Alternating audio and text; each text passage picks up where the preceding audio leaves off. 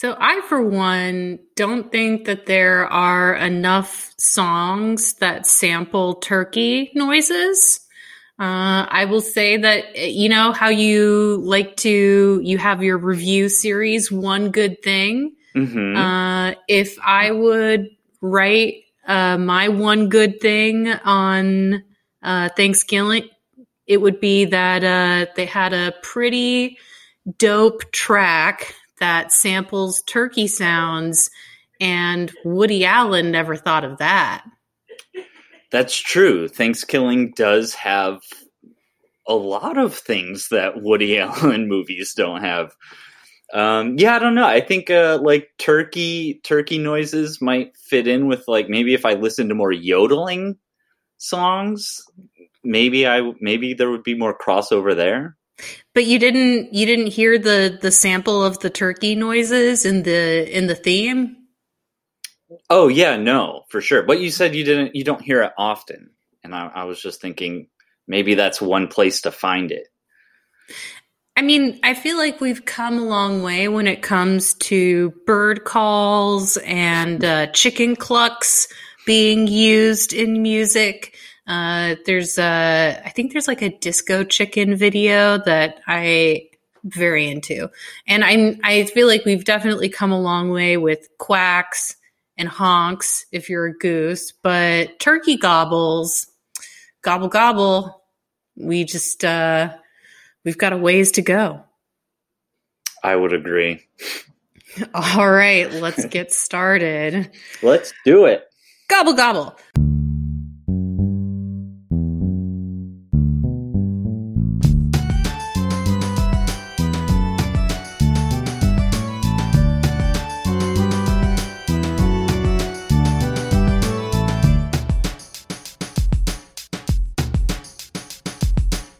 This is Necromancer. I'm Shira, and I'm a fan of romantic comedies. I'm Brett, and I am a fan of horror movies. What do we do here, Brett?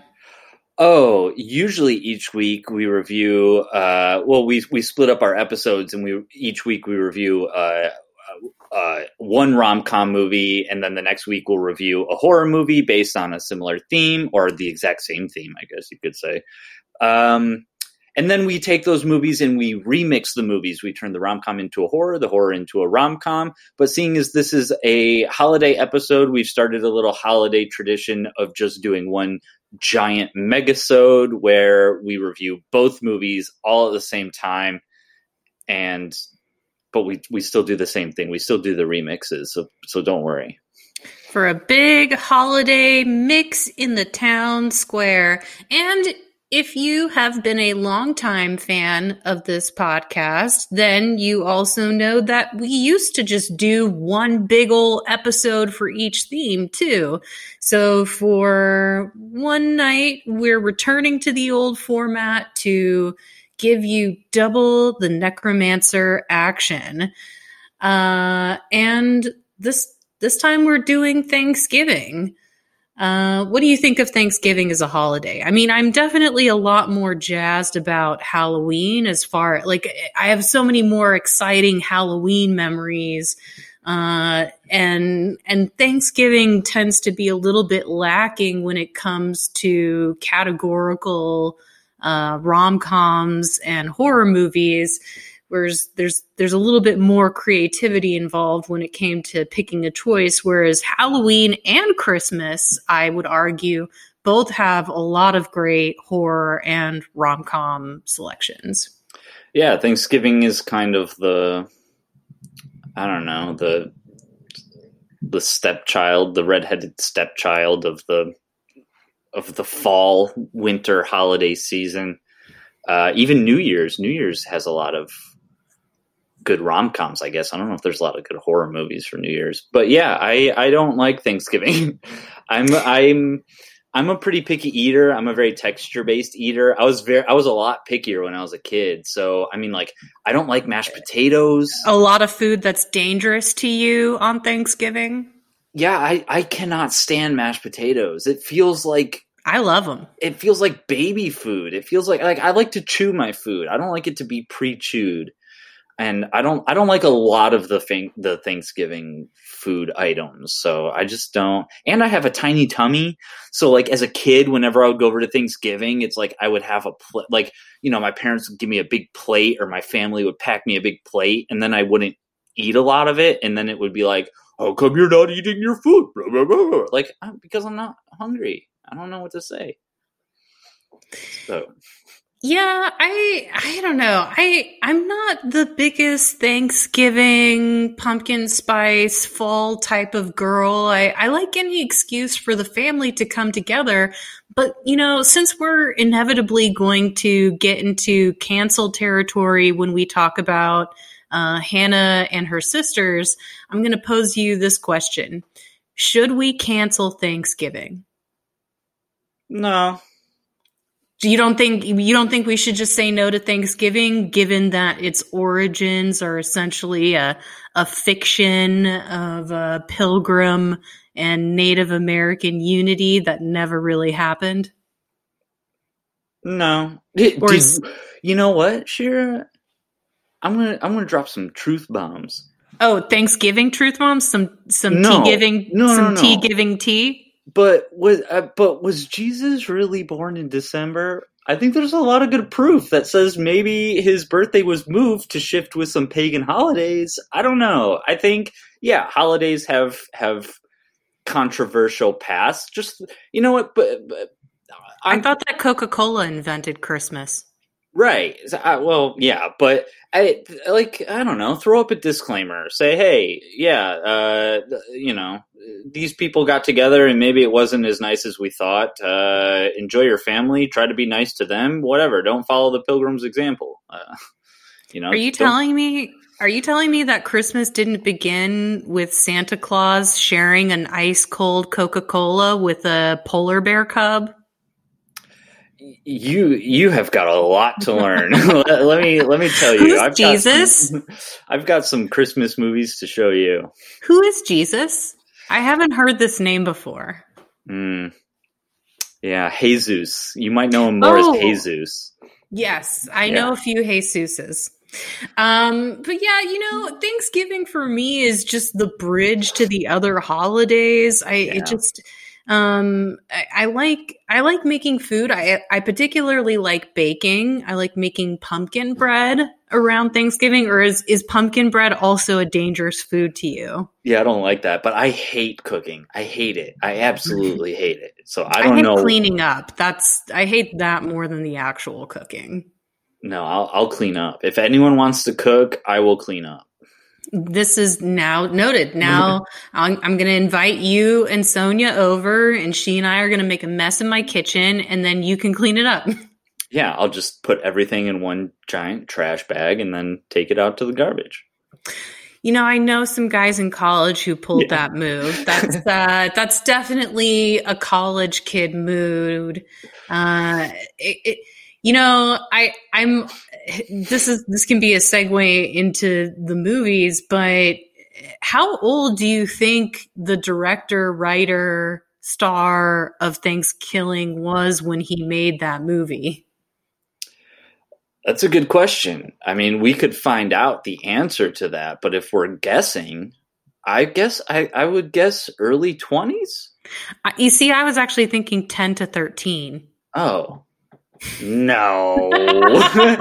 At least his mental age at this point. Yeah, that's like the Crank movies. The Crank movies were directed by 13-year-olds. I feel like I would hazard to say that Crank is more mature than ThanksKilling. And then Hannah and Her Sisters is for old people. Yeah, that is true. Although, you know what? Yeah, I think this is my third time watching Hannah and Her Sisters, and like every time I watch it, I find a little bit more relatable. This is also true.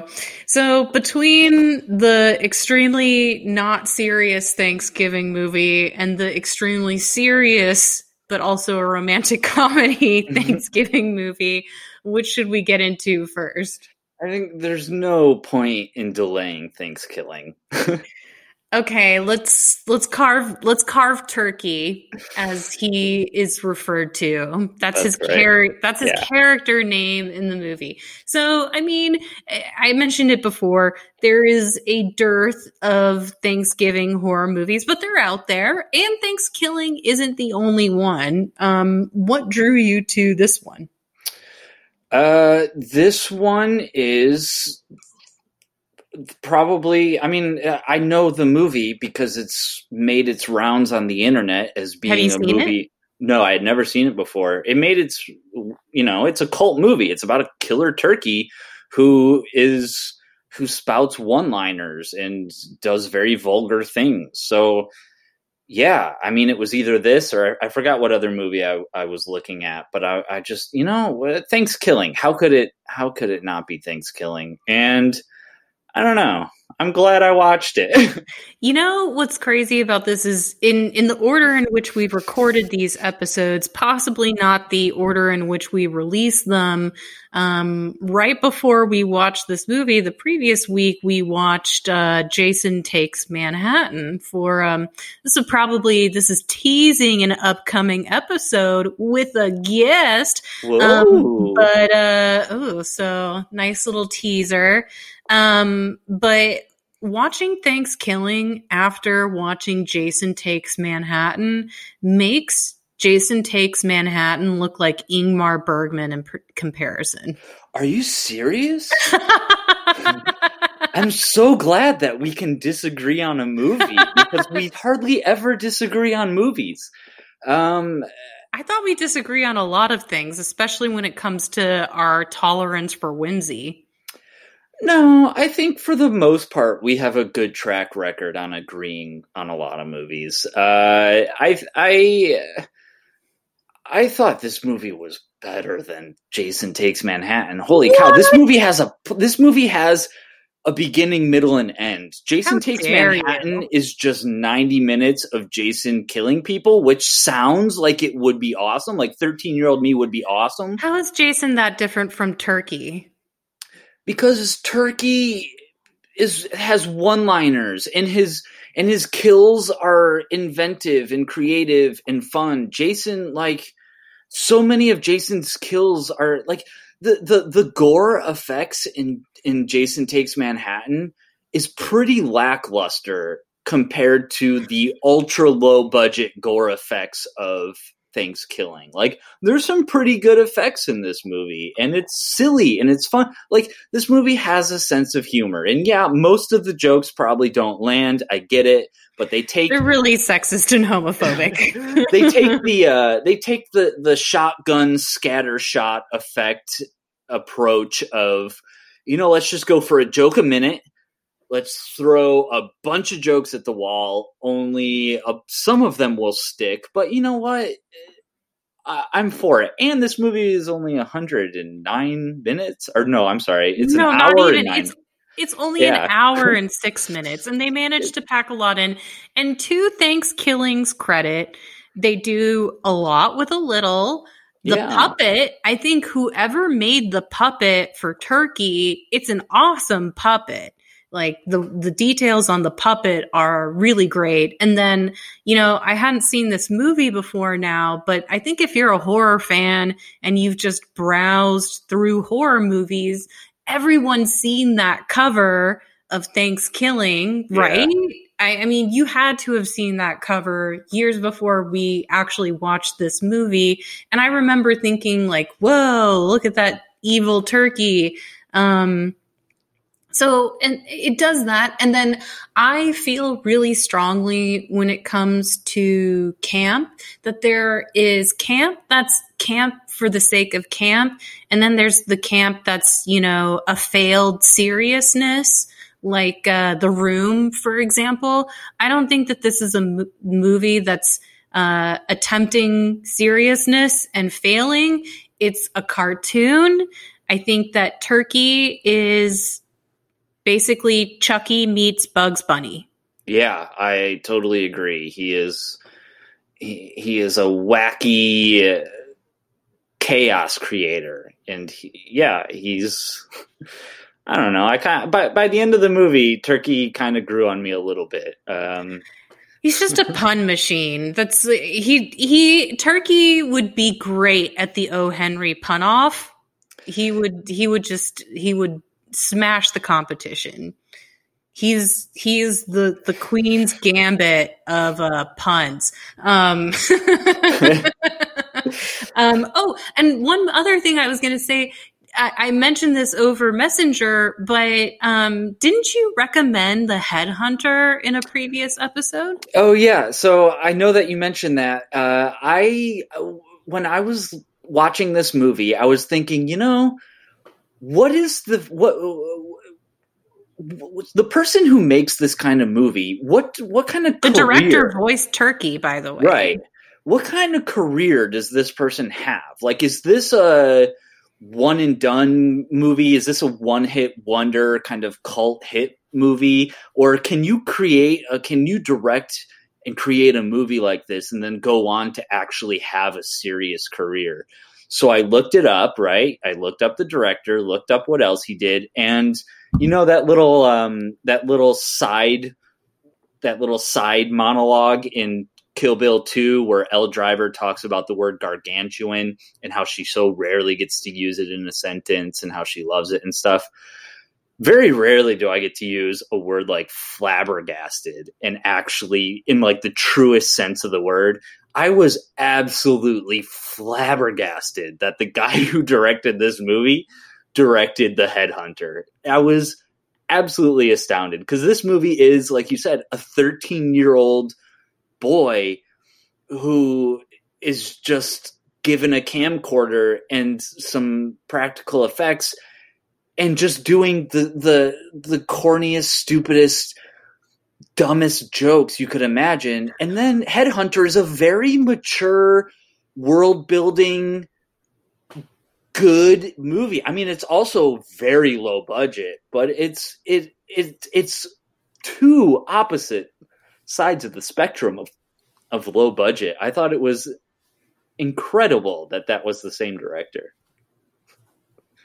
Yeah. And, again, to this director's credit, I love camp, and there were things that made me laugh, made me think of one of my favorite camp directors that I've recommended on this podcast, Jim Hosking.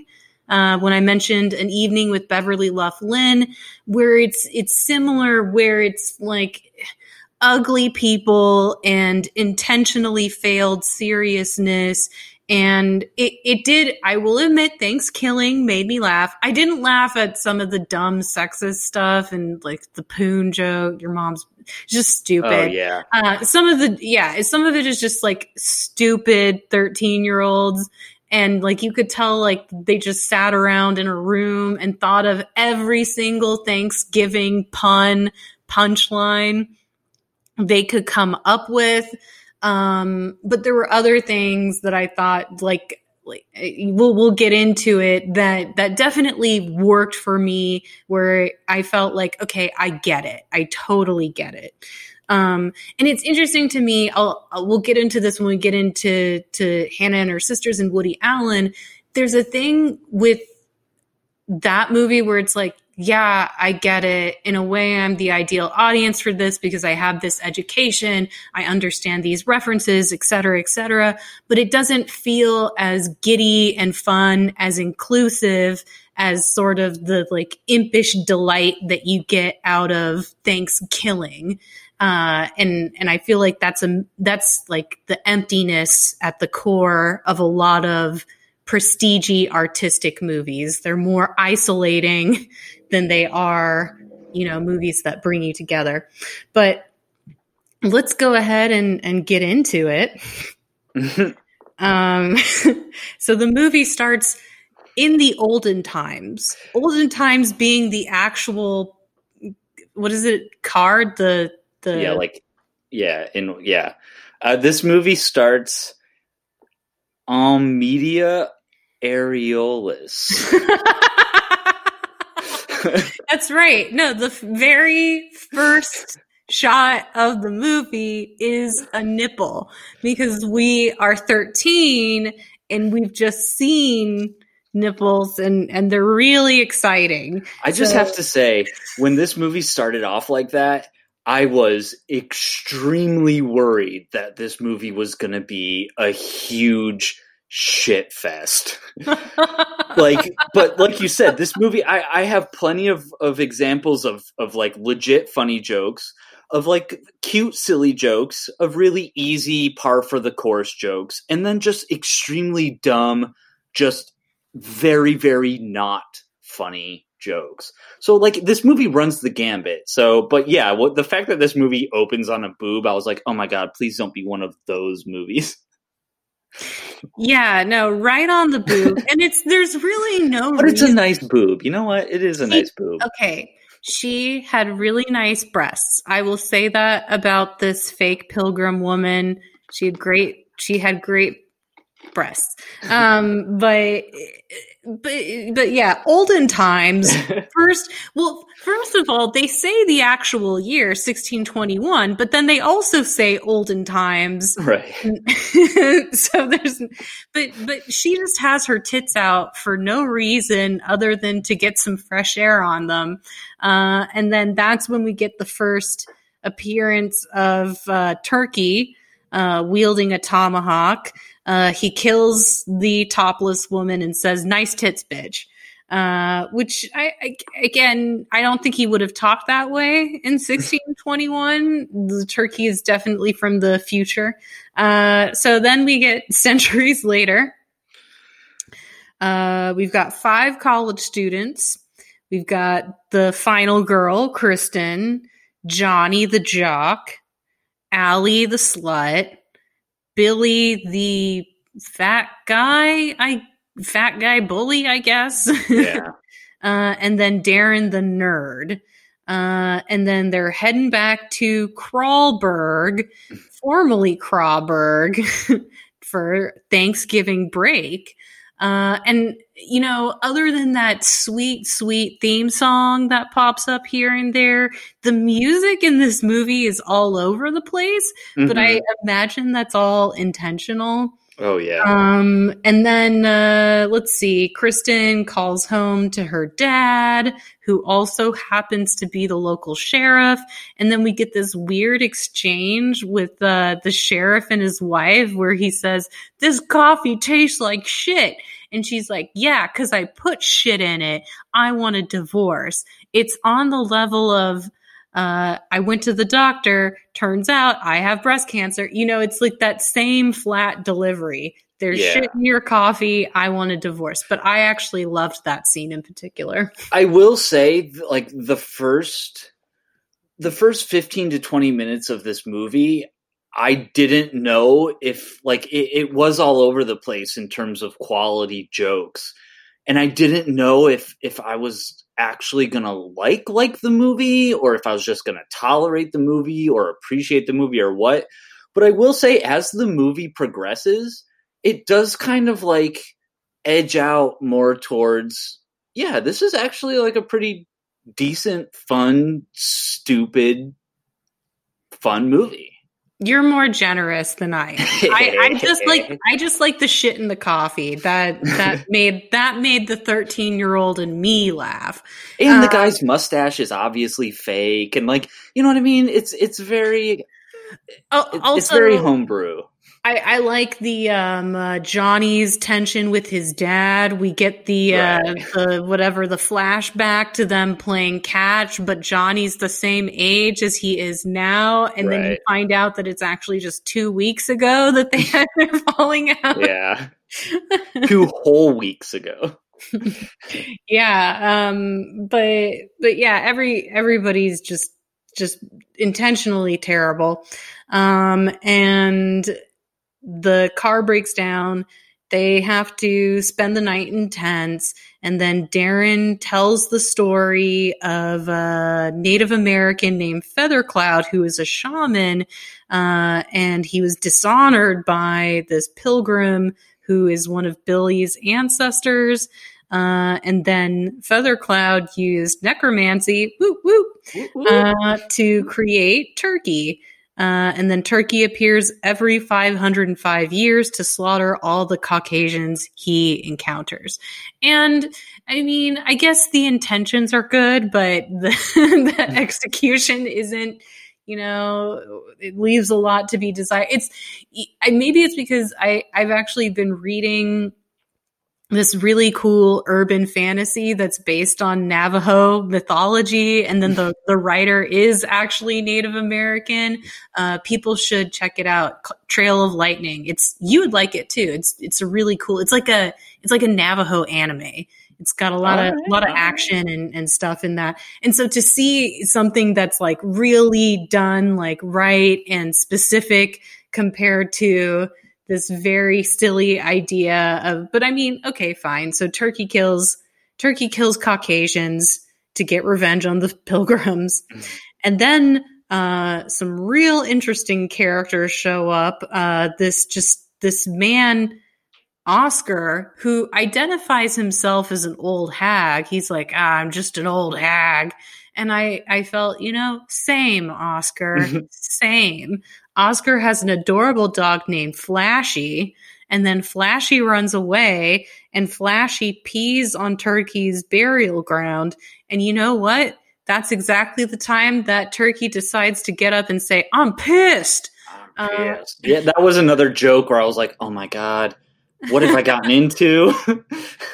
Well, yeah, no, it had to be this way. Yeah, it did. It had to be this way. And I will say, like, this movie, as much as you might dislike this movie, which I totally get, this movie kills the dog off screen. Holy cow. Yes, you can't say the same for the movie that we reviewed, Rogue. I still can't believe Rogue had the cojones to kill the dog on screen. That was... I'm still upset about that. It's the fact that because Rogue utilized CGI, and they took the time to actually CGI this dog death, and it's like, this is dollars spent by an animator that went, you know, and actually had to program and draw this scene. Yeah. Terrible. But Flashy, thankfully, we don't get to see Flashy die. But, you know, one might argue that John Wick takes its premise from ThanksKilling, because as soon as Flashy gets killed and Oscar learns about it, he decides he's going to take revenge on Turkey. So, you know, it precedes John Wick, but we've already... I found it interesting. He wanted to have his cake and eat it too. We have the lone stranger who wants revenge, and we have the teenagers. We have to have both of them, but they could have easily been two different movies. Right. Okay, so Turkey runs off into the forest, and while there, he meets Kristen, and then Kristen tells the others that she ran into this demonic turkey, and Darren's like, you believed my story, her. But of course, no one believes her. And then I thought that Turkey was just going to start going off on them in the woods, because clearly if you don't have any budget, this is a perfect place to stage all of these killings, but nothing happens to them. The only thing that happens is Turkey takes a big dump on Billy, and Billy wakes up to Oscar, the hermit guy, saying that he protected him from the demonic turkey. We never see the turkey, and there is no turkey action the first night. I thought that was really weird.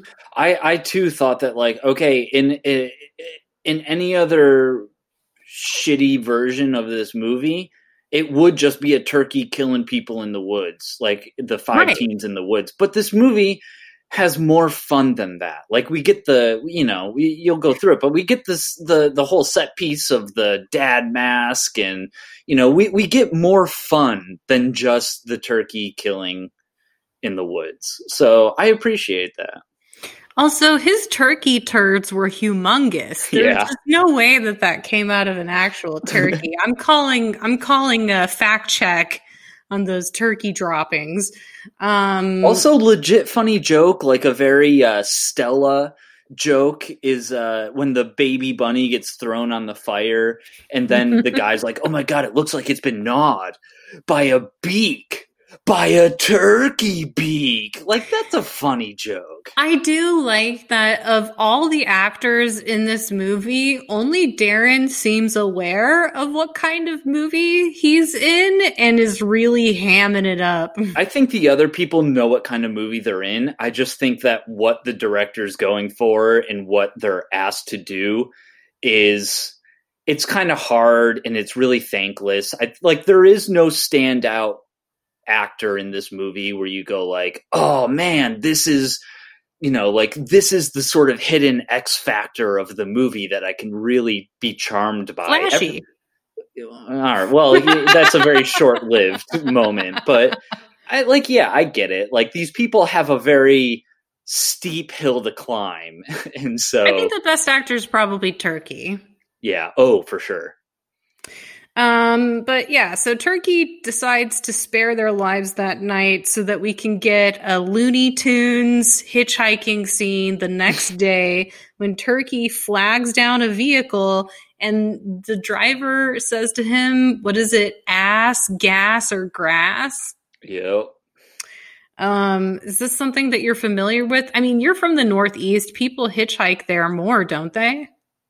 Probably. I mean, it was more of, you know, me growing up, it was like, don't hitchhike. Are you crazy? But yeah, it was more of a, like, I guess it was more of a thing up there, but yeah, I've heard that phrase before. Yeah, no, it's just gross, but Turkey responds ass and then, shows off his tail feathers to the driver and then out of nowhere pulls a shotgun on the guy and kills him. You know, that's the other thing is, so Turkey, like I said in the beginning, is like Chucky mashed up with Bugs Bunny because he's got infinite props.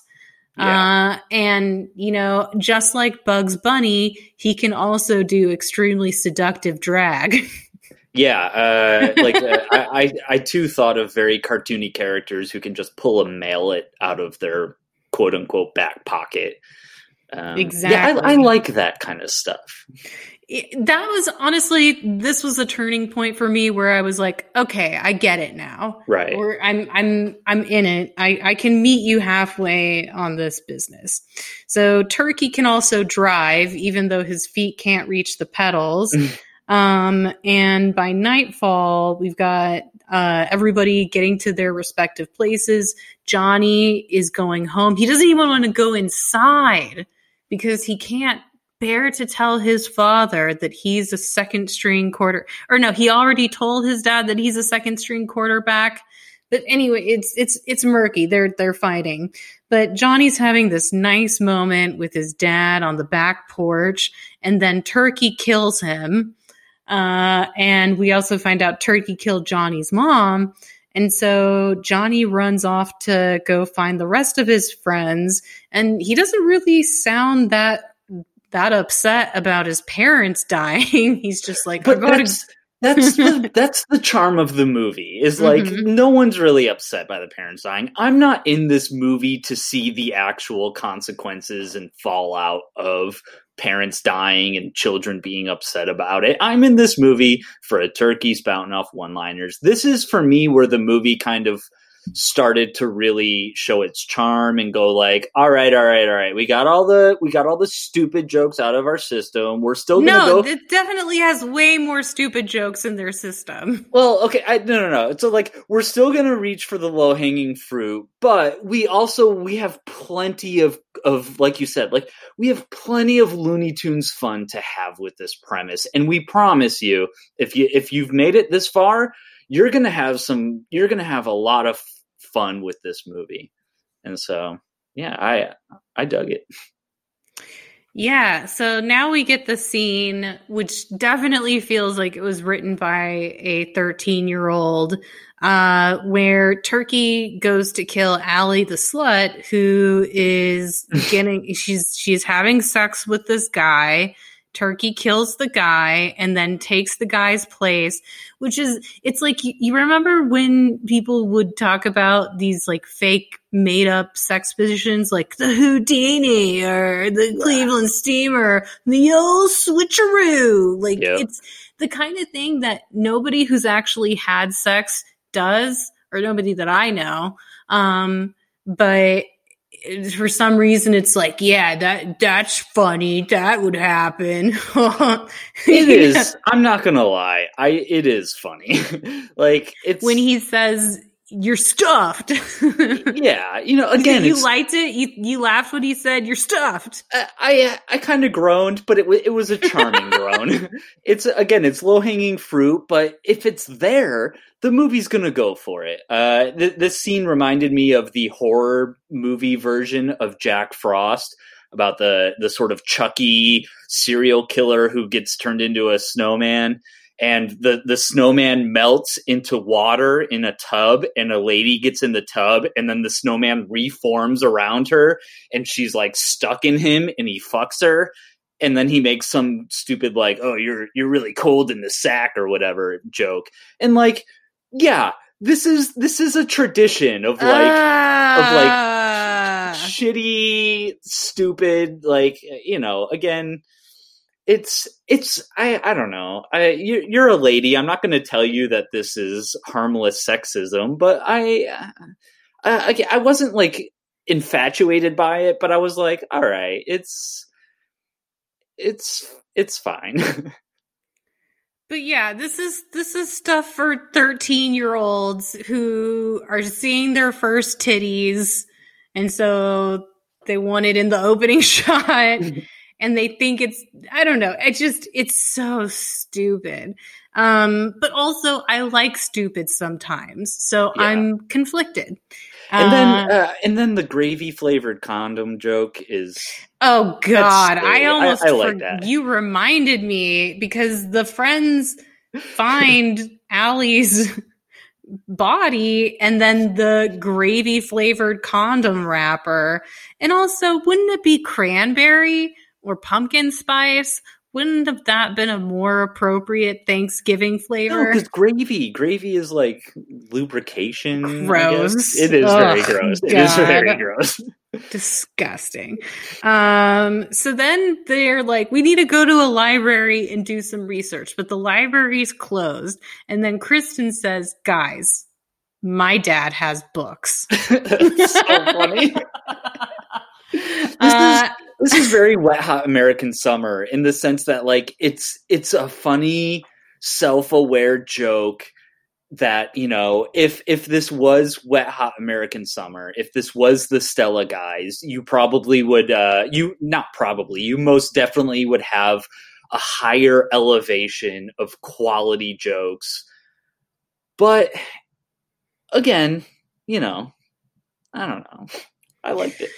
I feel like it could have used, like, if it was going to be on that level of comedy, then they just needed to keep working the jokes, because it seems like with comedy, it's never the first thing that you think of that's the funniest. It's the 4th, 5th, 6th, 7th, 8th thing or iteration that you come up with that ends up being the funniest thing.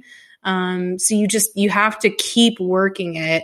And yeah, it was a really funny idea, because they get to the house. Well, before they get to the house, Turkey beats them to the house. And when Kristen's dad, the sheriff, the poo coffee drinking sheriff, opens the door, he's dressed like a turkey. And I don't know if the fact that Turkey seeing a turkey just somehow humbles him, but Turkey is wearing Groucho glasses, which, you know, interesting that both this movie and Hannah and Her Sisters decided to reference the Marx Brothers. Again, I really feel like our podcast is breaking boundaries in terms of the movies that we discuss in conversation together, like Legally Blonde and Michael Clayton, for example. And ThanksKilling and Hannah and Her Sisters, I guarantee you, no one else is comparing these movies, and no one else should.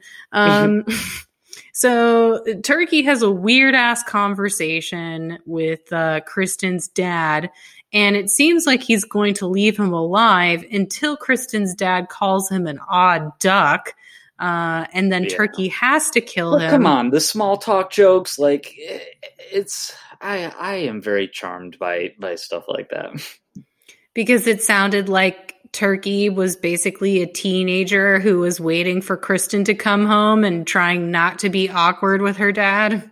It just, no, it sounds like two people who have nothing in common and don't even know each other. Like, yeah, what are you going to do? You're going to talk about the weather. Like, I was a overnight valet for a bit at a hotel, and yeah, like, bringing people's luggage up to their room and showing them the room, you know, I got an appreciation for small talk because it serves a purpose in certain scenarios. So I liked the small talk joke. I thought it was cute. I thought it was fun. It's a kind of easy par for the joke, you know, killer turkey making small talk with someone, but yeah, I liked it. So he kills Kristen's dad, and then when the Scooby gang gets there, Turkey answers the door with the sheriff's face on his face, and somewhere in between the killing of Kristen's dad and the wearing of his face, he shrunk the face down to be more turkey sized. Yeah, I'm sure that there's a legit science behind that.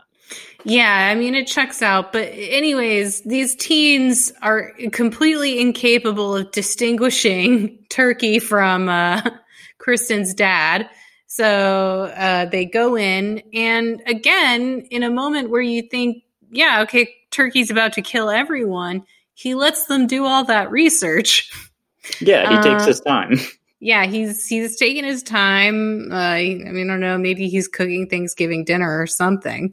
And then we have this reading montage where Kristen's dad's books aren't even on a bookshelf. They're in boxes in the garage. Right. The montage, and only 5 minutes has passed. Again, like an easy par for the course joke, you know? Yeah, no, it works. But so we find out that Turkey can be killed if they remove his magical talisman. But after that, it's all murky because the rest is written in code. But Darren's a nerd. He understands code. And not just any code, math code. Come on. That was math code. You know, math, the universal language. Right. The universal language. So he's doing that.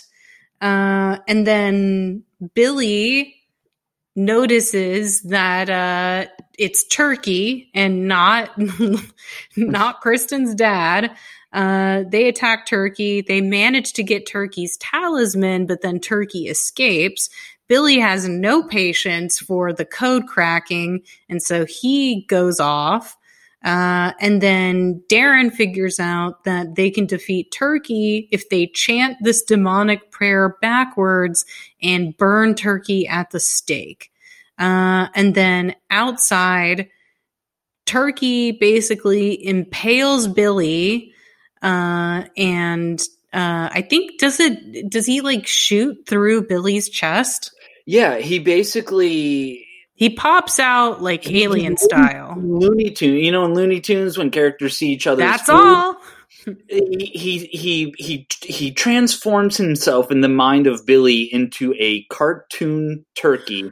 Oh, yeah, that's right, because Billy was so hungry. Yeah, he was so hungry because he's the fat guy. And then He eats the entire cartoon turkey whole by it fading into his mouth. Again, like a legit good, charming joke. And then turkey busts out of him. You know, if you're going to use your ultra low budget, this is how you do it. You know what I mean? You embrace the low budget. You embrace the charm. Yeah. And then the gobble gobble motherfucker. Like, yeah, of course. You have to include it. Yeah.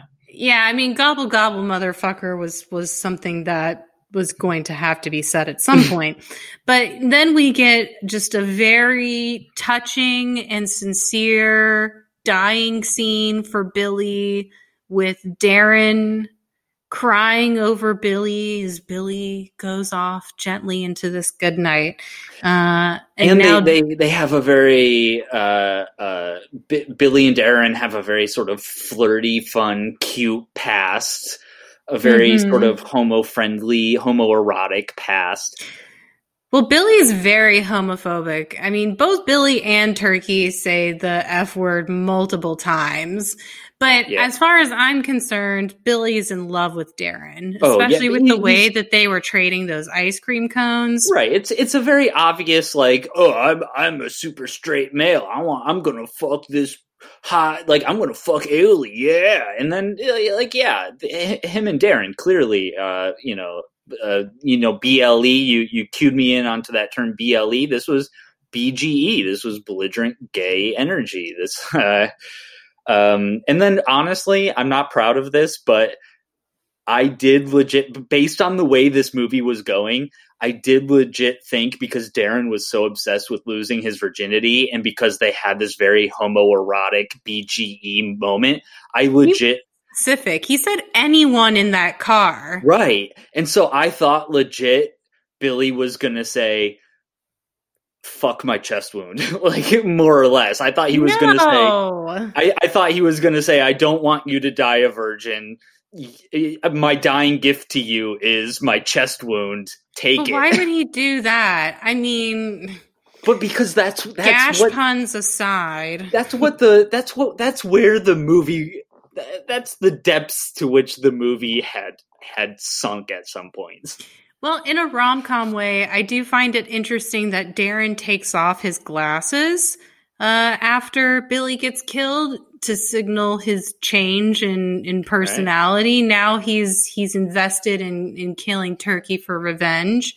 So Darren, Kristen, and Johnny, they track Turkey to his teepee, and they give Darren basically, they say it's rope, but it's really string. And they're like, you tie up Turkey. We'll get in through the front. They tie up Turkey. They say the prayer. They're preparing to light him on fire. He runs outside. Oscar, the old hag, shoots Turkey and is like, you're welcome. And they toss Turkey into a dumpster filled with toxic radioactive waste. So they think that Turkey's gone. They're hanging out in the house. Johnny and Kristen they were like, you want to be boyfriend and girlfriend? And then they decide to consummate it right there in front of Darren. And Darren's like, okay, I'm going to go into the kitchen. And then Darren gets his tongue torn out and he's pecked by Turkey, who pecks out his heart. Radioactive glowing turkey, yeah. His still beating heart. Yeah. And then... Johnny comes into the kitchen and Turkey stabs him with the electric carver. And then Kristen sees Johnny and they try to run away from Turkey. And Turkey chases them into a barn. Kristen sets Turkey on fire with an aerosol flamethrower, and then she takes a metal bat, which swings him into a conveniently set up bonfire, which instantly lights. And then I'm not sure how much time has passed, but Kristen is watching the fire while eating one of Turkey's legs, apparently. And Oscar congratulates her on a job well done. But then later, a family is having Thanksgiving dinner and the cooked turkey comes to life and turkey says, "Do I smell a sequel, biatch?" Yep. To be and continued. That's the end of the movie. Space. To be continued in space. And I find it interesting that in a bold move, if you look online, they skip the sequel and they go right to ThanksKilling 3 for the next movie. And the next movie actually looks not half bad. There's more puppets, which I say is, you know, the puppet was probably the best part of ThanksKilling. Mm-hmm. So the idea that they would skip the sequel and then go on to 3, and then 3 would have more puppets, not just turkey, but more. I think it's a good expansion on this universe. Yeah, I agree. I was very charmed by the charming aspects of this movie, and I did find a lot of the movie to be very groan-inducing. But it's Thanksgiving, not tits-giving, Brett. That was so bad. So I don't know what else there is to say about it. I think we covered it. I don't think there is. I really don't. Should we get into crushes? Who is your crush? You might be bad at me, but hear me out. I liked Turkey. Turkey's crushable. Yeah, the thing that I really liked about Turkey is I did have to look it up like midway into the movie to see that the director, Jordan Downey, voiced Turkey. And I thought it was a good move because, unlike Seth MacFarlane, who, feels like, he does all the voices and it feels like, he took that to transform his career into like, I'm the voice guy or whatever.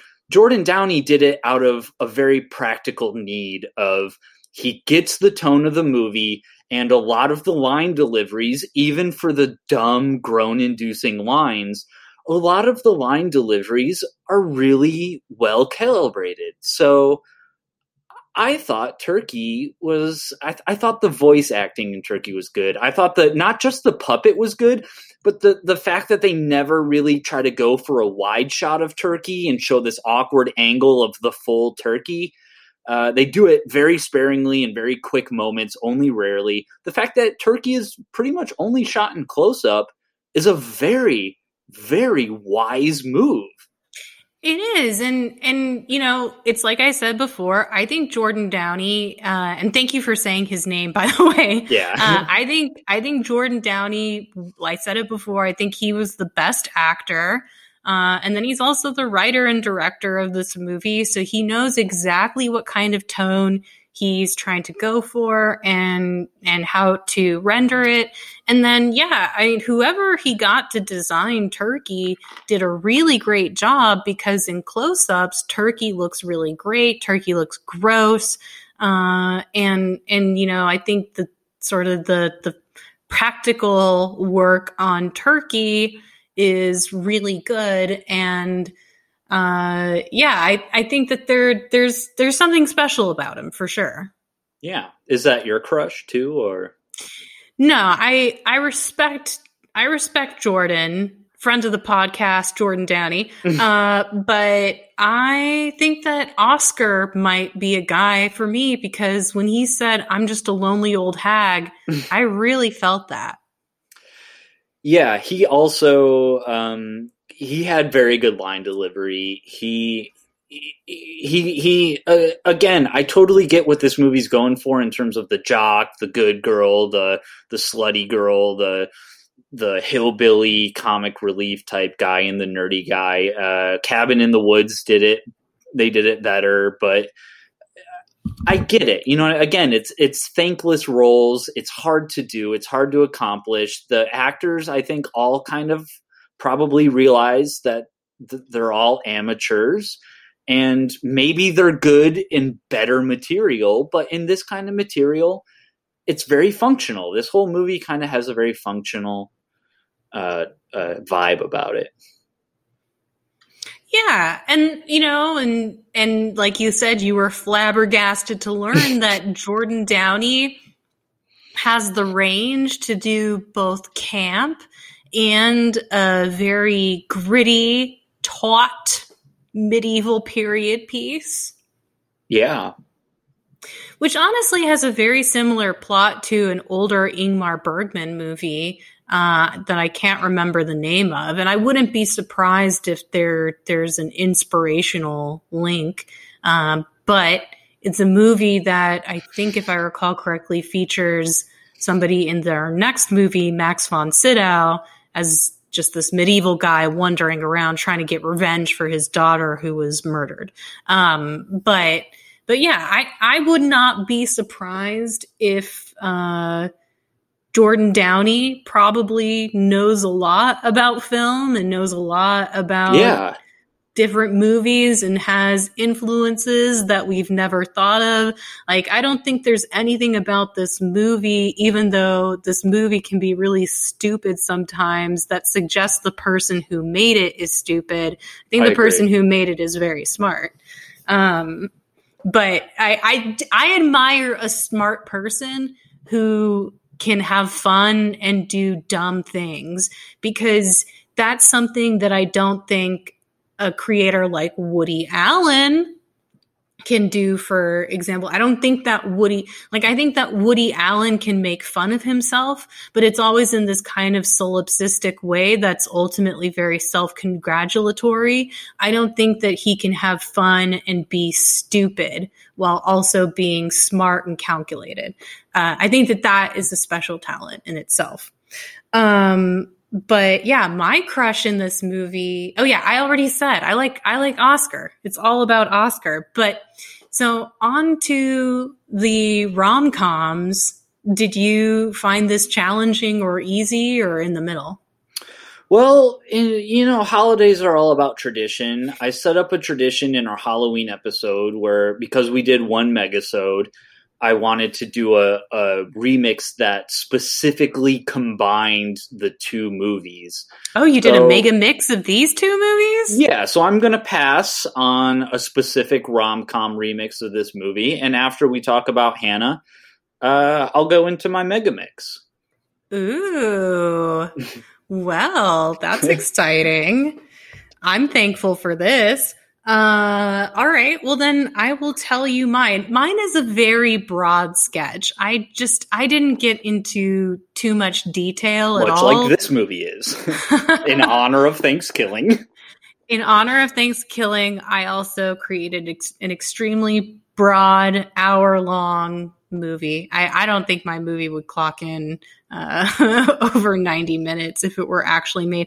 But I actually was thinking of Hallmark, because there's a lot of Hallmark Christmas movies, but it doesn't seem like Hallmark has gotten into the Thanksgiving market yet. So that's kind of what I was imagining. But so this movie is called ThanksLiving. Perfect. Living in the big city, Kristen has forgotten the meaning of Thanksgiving.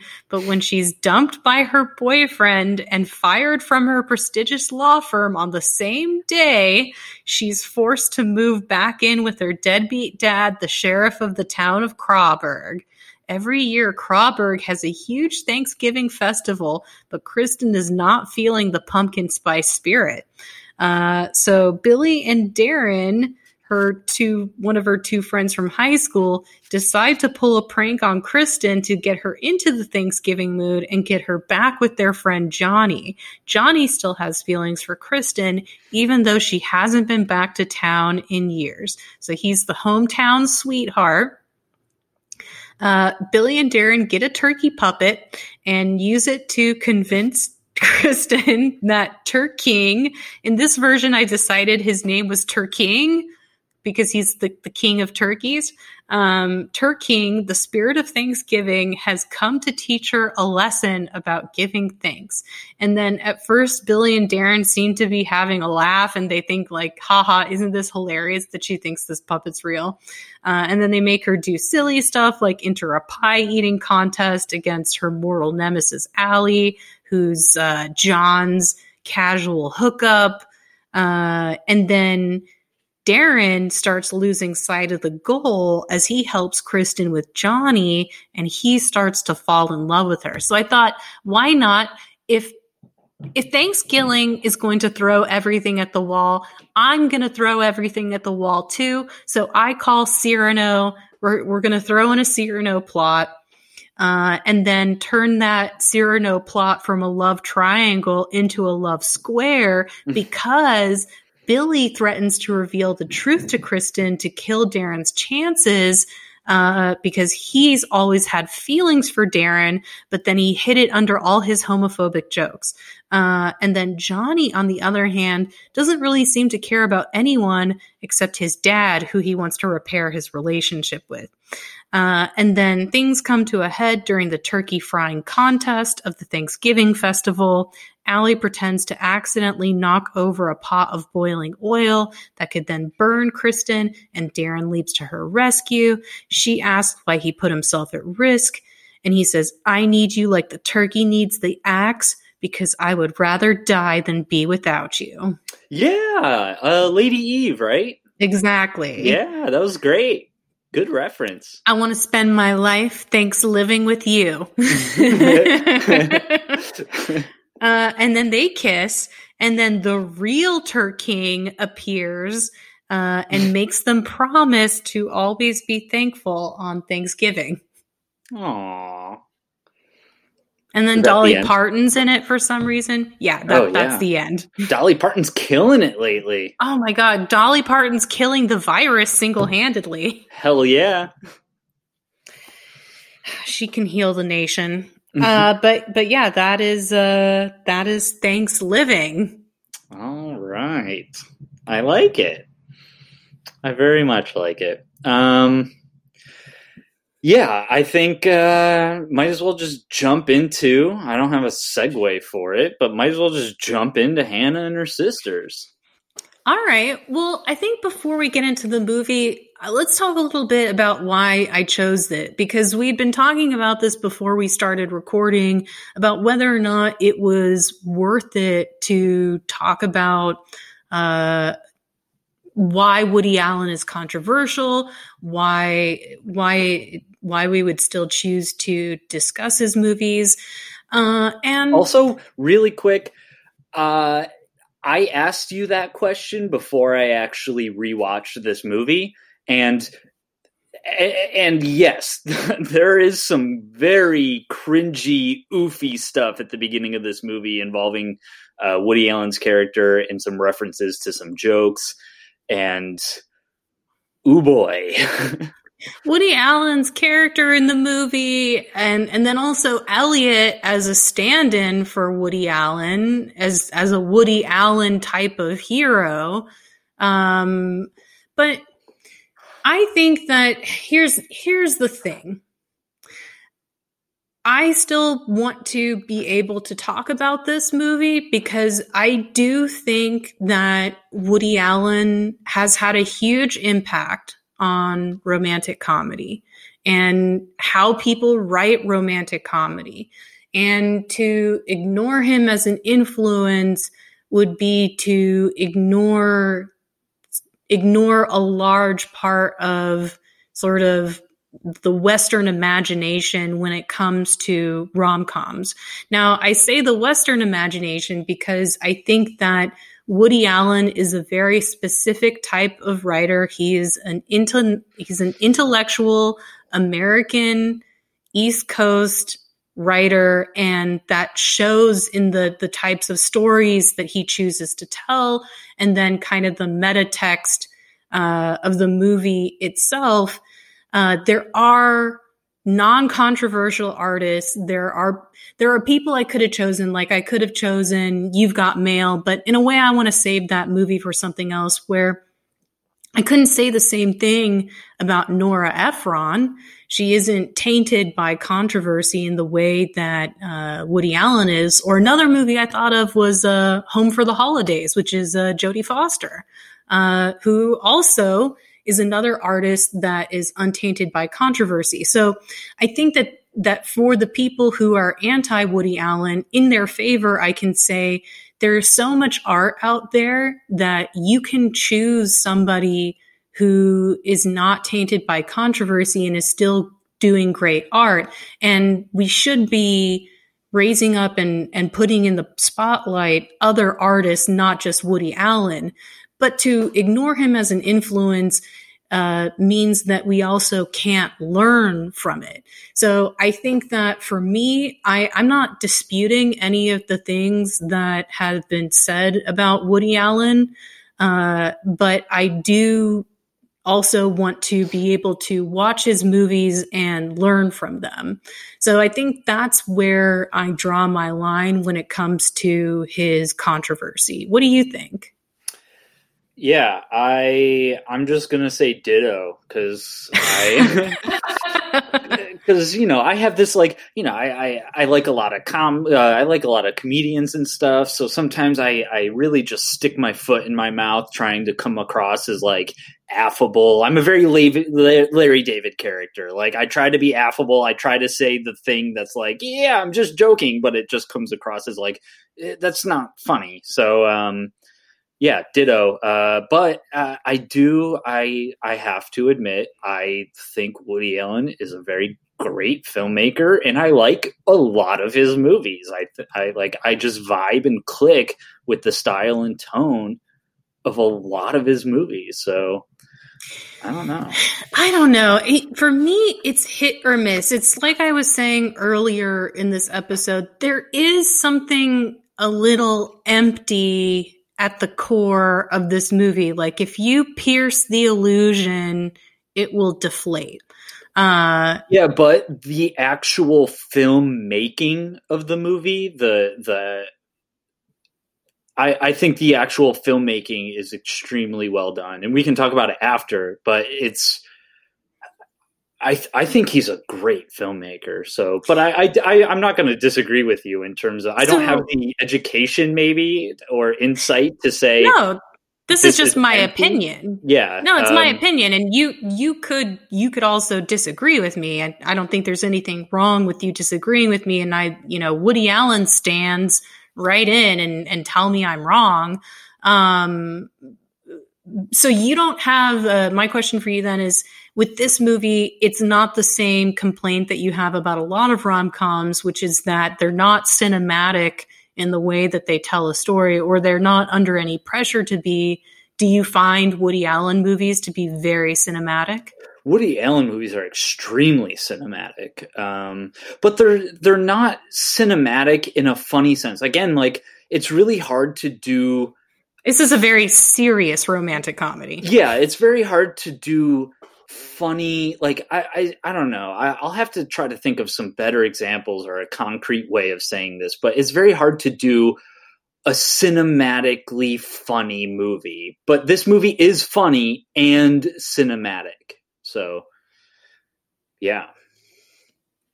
Yeah, I think to its credit, it definitely has that in spades. But yeah, no, it's hard for me to put my finger on exactly what it is about this movie and Woody Allen's work that I just want to reject. Maybe it's the intellectualism that I understand, but I also find alienating at the same time. Or it could be a lot of things. I'll have to get more into it. But for me, my favorite Woody Allen movie is still The Purple Rose of Cairo, and I think that it's my favorite because it has no Woody Allen stand-in characters in it. Like it feels like one of the least solipsist or narcissistic Woody Allen movies because it's about Mia Farrow's character. It's always situated in her perspective. And not always. They cut to a couple of, like, Woody Allen is in the movie. They cut to a couple in The Purple Rose of Cairo? Yeah, they cut to a couple of jokes of like the movie producers freaking out over the fact that the movie has come alive.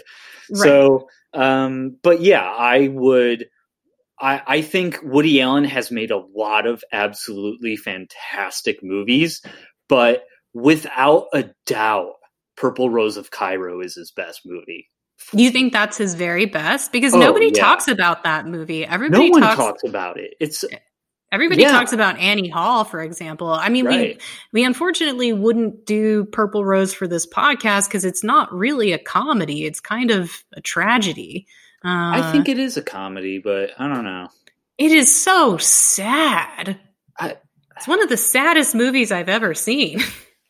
But it also has a very hopeful heart. But yeah, I like movies that are extremely sad or nihilistic or depressing, but have that tiny glimmer of hope that is enough to make you go like, yes, like this is worth, you know, this is why life is worth living. Well, that's the clever.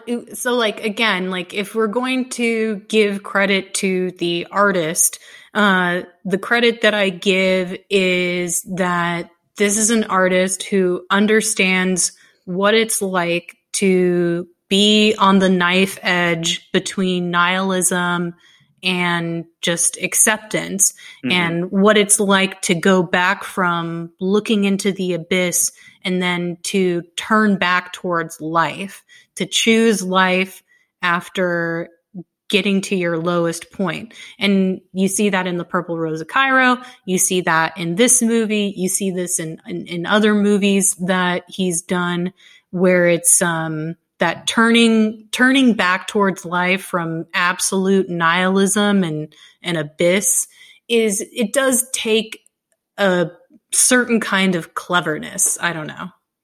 Yeah, I agree. So let's get into it. Tell us the story of Hannah and her sisters. Hannah and her bullshit sisters. So about halfway into this movie, I mean, I was making tons of notes because, again, I think this is a really well-made film. And I was like, oh, shit, there's tons to learn about this movie. So I wasn't taking notes really for the podcast. I was taking notes for myself. I realized halfway into this movie that this movie is going to be insummarizable. I actually was thinking that while I was watching it. It made me really happy that I didn't have to summarize it. Yeah. ThanksKilling is very summarizable, but this movie is not. So Wikipedia is going to help me out here. And they did the very smart thing, it looks like, of this movie is told in three main story arcs over the course of 2 years.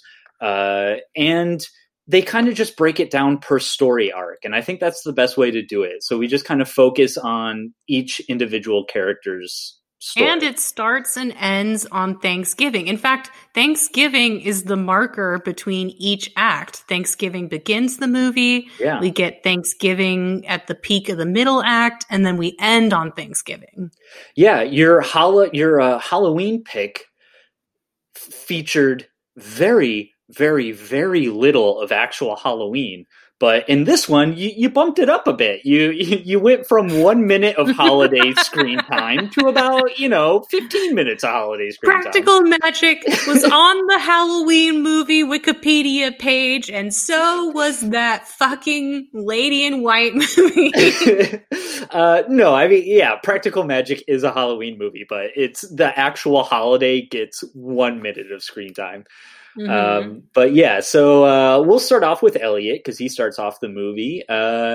Elliot is infatuated with one of Hannah's sisters, Lee. Also, about 47 minutes into this movie, I realized that it's Hannah, and then her two sisters are Holly and Lee. What the fuck? That's like naming your twins Danny and Donnie. Like, you can't name Holly and Lee. That's... Come on. I wonder if Lee is short for something. It has to be. But yeah, so he's infatuated with Lee, who, so Wikipedia is going to say they eventually begin an affair. That it takes a while to get to that point, and it's developed. He gives her a really good E.E. Cummings poem to read. Yeah. So Somewhere I Have Never Traveled is the name of the poem, by the way. So. Elliot basically is kind of just discontent with his wife's self-sufficiency, and he's kind of grown stale in the marriage. Lee, he's such a piece of shit. His reason for cheating is that Hannah is too perfect. Yeah, Elliot is a giant fuckhead in this movie. But Lee, but at no point do I don't know. So Lee, he's also very romantic. Like E.E. Cummings is incredibly romantic, even though he's a hopeless romantic. He's more in love with the idea of being a hopeless romantic than he is in love with Lee. The movie does a good job of making that very clear. Very clear, yeah. And clear about both of them in a weird way. Right. So he's got his own thing. Lee's thing is that, you know, she's living with Frederick, who's excellently portrayed by Max von Sydow. I would say Sydow. But yeah, he's so great. Hot. Aged I love like fine Max. Wine. Oof. Oh God, that beautiful Swedish man. And so yeah, she finds that Frederick is intolerable. He's a cantankerous old man. And she's his only connection to the world. Yeah, and I kind of relate to that with, especially with the quarantine. Like, I don't really like a lot of people. I'm kind of a grumpus when it comes to people, but you know, I really like Sonia. So there you go. In the words of Lee, that's too much responsibility. Yeah, I thought that was a great line. And Lee, oh my God, like when this movie starts on Barbara Hershey, she is just instantly, you can tell, like I instantly developed an extreme love for her. Like I fell in love, not just a crush, but I fell in love with her. If we're talking about things that this movie does cinematically and so well, it's making you fall in love with Barbara Hershey, seeing her appeal, seeing her just as someone who is lovable. And then at the same time, giving us Mia Farrow as this light and dark contrast where Mia Farrow's beauty is very angelic and beatific. It's very kind of like ethereal. I think she's kind of got like a Tilda Swinton kind of vibe. Or she's like a Botticelli angel. Where I'm very familiar with Botticelli angels. Yeah. But no, like a Renaissance painting where it feels, I agree. It feels very holy, but again, untouchable. But I think that is so, I mean, this isn't the first time I've seen this movie, but everyone is so unfair to Hannah. We'll get into that, but yes, so, Barbara Hershey is extremely appealing. So Lee has it becomes very clear that she has a thing for older men, for professor types, for people who are in a position of teaching her things and whatnot. So I do like how the movie kind of tackles that. How I didn't quite understand why when Lee said, I have feelings for you to Elliot, it was like, why? But then you kind of like get why both of these characters have their flaws and they would be attracted to each other. He seduced her. Yeah. And so, so she leaves Frederick, then she begins the affair with Elliot. It's a very passionate affair, but it starts to affect Elliot's marriage with Hannah. Elliot becomes a complete scumbag where he doesn't become a complete scumbag. He just emphasizes that he enforces that he fluctuates between, you know, thinking I have to end this affair and I have to end my marriage. He is absolutely despicable. He's so mean to Hannah, just like everyone else in the movie. But finally, Lee she goes off to college, right? Like, I don't know how old she's supposed to be in this movie. Well, she's definitely well off enough to just decide that she wants to start taking some classes at Columbia. Yeah. And then she starts dating one of her professors there. Yeah, right? Her literature professor. Yeah, he's not quite as old, but still, she's 3 for 3 in the movie in terms of dating her professors. And then, of course, in the final act, we have a little bit of a not happy ending, but we have this sort of unfinished dangling thread of these people have this big secret in that they share together, where she's tired of waiting for him. He's kind of realized that his love for her, it's become a haze. He kind of realizes that, you know, like, oh, I fell in love with the idea of her. I don't know if he's really that smart in the movie, but that self-aware, but he realizes that, you know, time has moved on. He likes Hannah and she's dating someone else. So that's kind of the Elliot. She's Hannah. Married by the last Thanksgiving. And I think that, again, if there's something that I think this movie could have done better, it would have been justice for Hannah. You know, Hannah never finds out, as far as we know, Hannah never finds out about the affair. And she and Elliot kind of have this fight where she asks him, am I really too perfect? Like, what is so wrong with me? And he accuses her of being unreachable. And she says, I have enormous needs. Oh, what a, like, oh, I felt it. When she said that, I really did, because I think that, I don't know, I really identify with women who attempt to hide their vulnerability and to help other people. And I think that it's easy to become taken advantage of in that position. And people assume that you don't trust them if you withhold something of yourself. And one of the things that makes you fall for Barbara Hershey, for Lee, is how vulnerable she is. She, you know, always seems like she's going to get tossed away in the wind, or if you don't hold on to her and hold her, that she could fly away, that she's very fragile. Both of these sisters respond differently to living in the sort of self-imposed shadow of Hannah. Right. And for Lee, whereas Holly, I think, tries to match Hannah in self-sufficiency and capability. She wants to show her talent, that it's comparable to Hannah's, because Hannah's obviously this really successful actress too. Lee's answer is the opposite, is to be smaller, to be more fragile. And that is part of her appeal.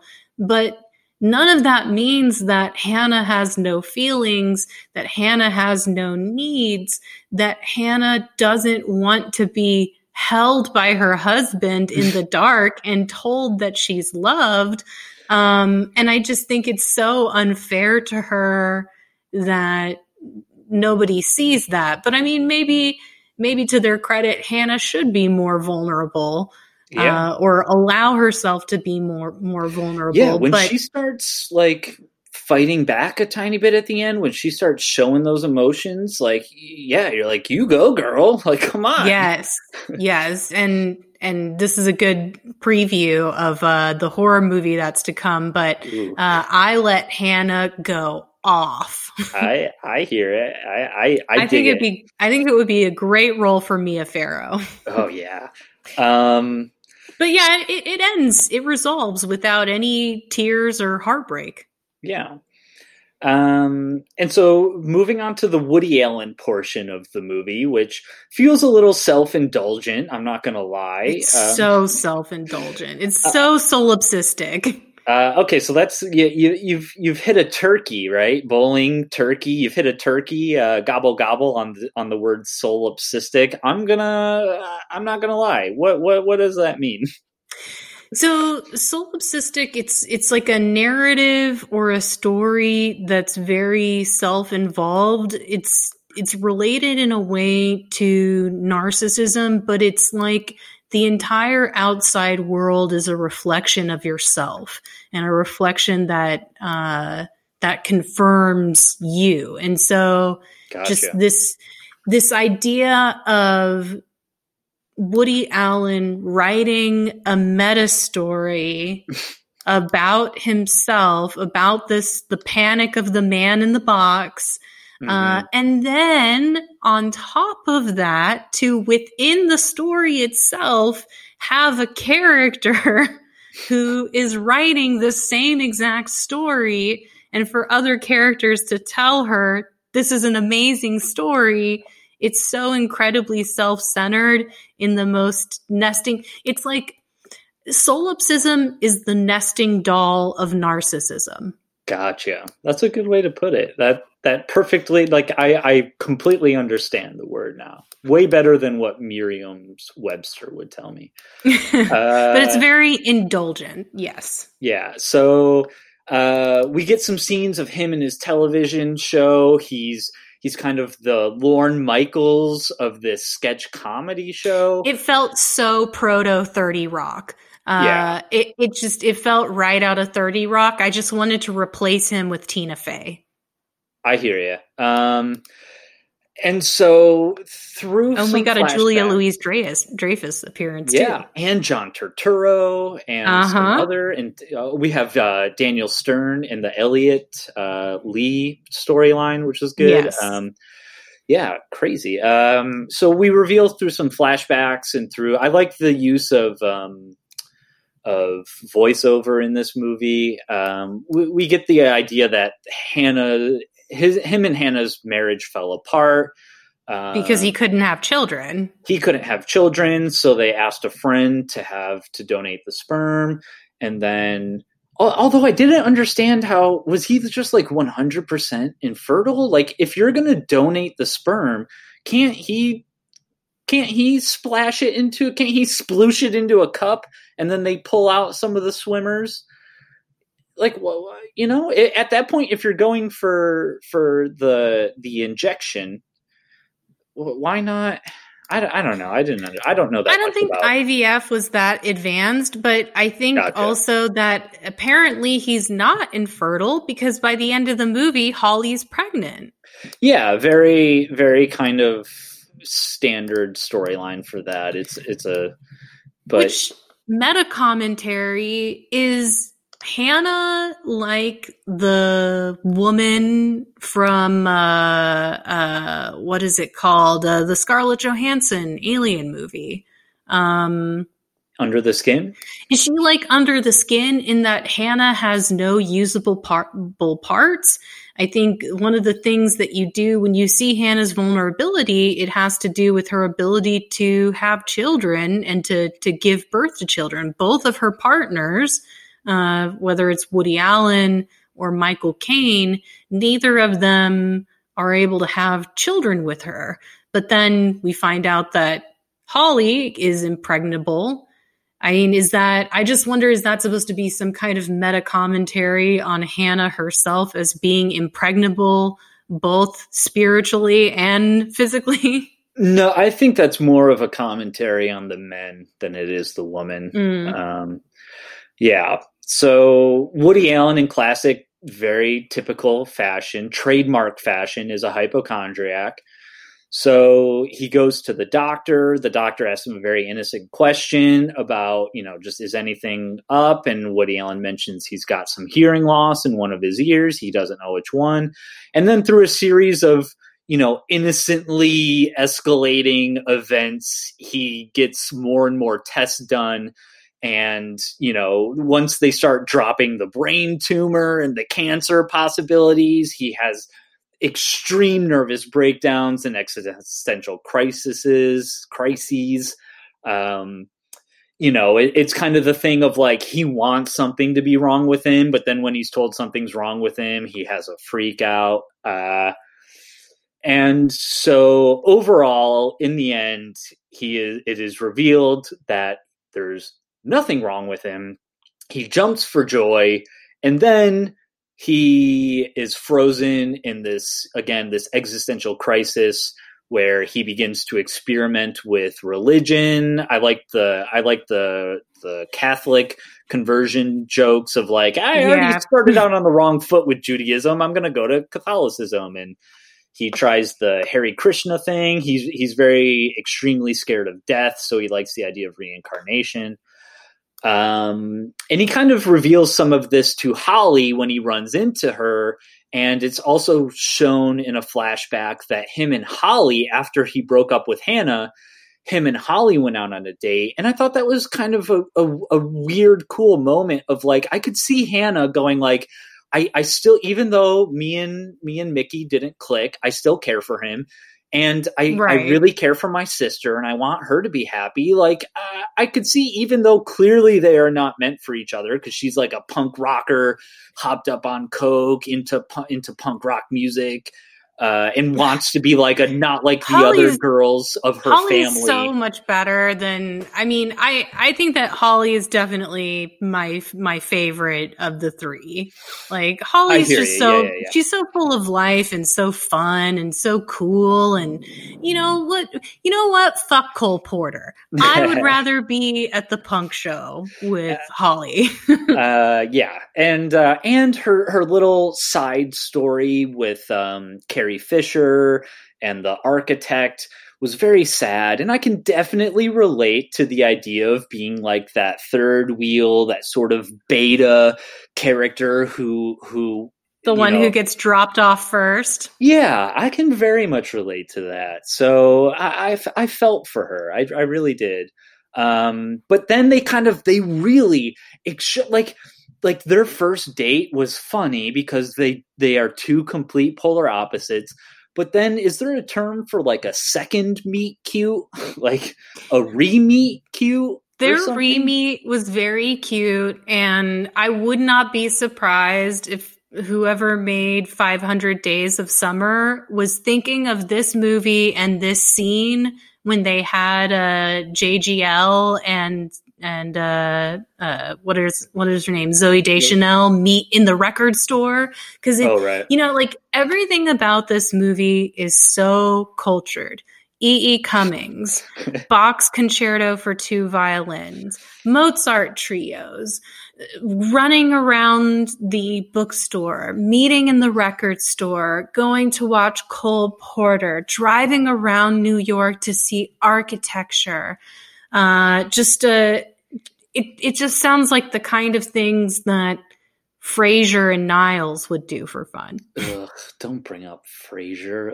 Ugh. But yeah, Frasier takes the device of the title interjections. But the thing is, with Frasier is a show that unites everyone in making fun of this type of person, whereas I think that a Woody Allen movie is aspirational in saying this is where the joy is in this culture. I think Woody Allen has this. I think he Marie Antoinette's that topic. I think he has it both ways. Part of it is idolizing it, and he does have plenty of characters who are just pretentious. I mean, you could say everyone is pretentious, but he's got some very characters who you are supposed to think are. It's very pedantic, but even the stuff that's meant to be admirable and like, oh, that's so cool, is also pedantic. Like there's like this East Coast snobbery that layers over it all, and it's as much a fantasy as Boomerang or as Nancy Myers or Nora Ephron. All romantic comedies engage in this fantasy version of reality that is ultimately the aesthetic of the people who made that movie. But only Woody Allen gets to do the same exact thing that all other rom-com writers do. And then suddenly it's elevated because Woody Allen is doing it. So I think that in some senses, it makes me angry because I do think that like this is a very mature piece of art. It's very well done. It's clever. But at the same time, I think that Woody Allen gets seen through these sort of critic goggles that look at what he does and look at the things he does that are, not that different from other rom-com writers, but because he's doing it, it suddenly becomes rendered special and auteur or cinematic.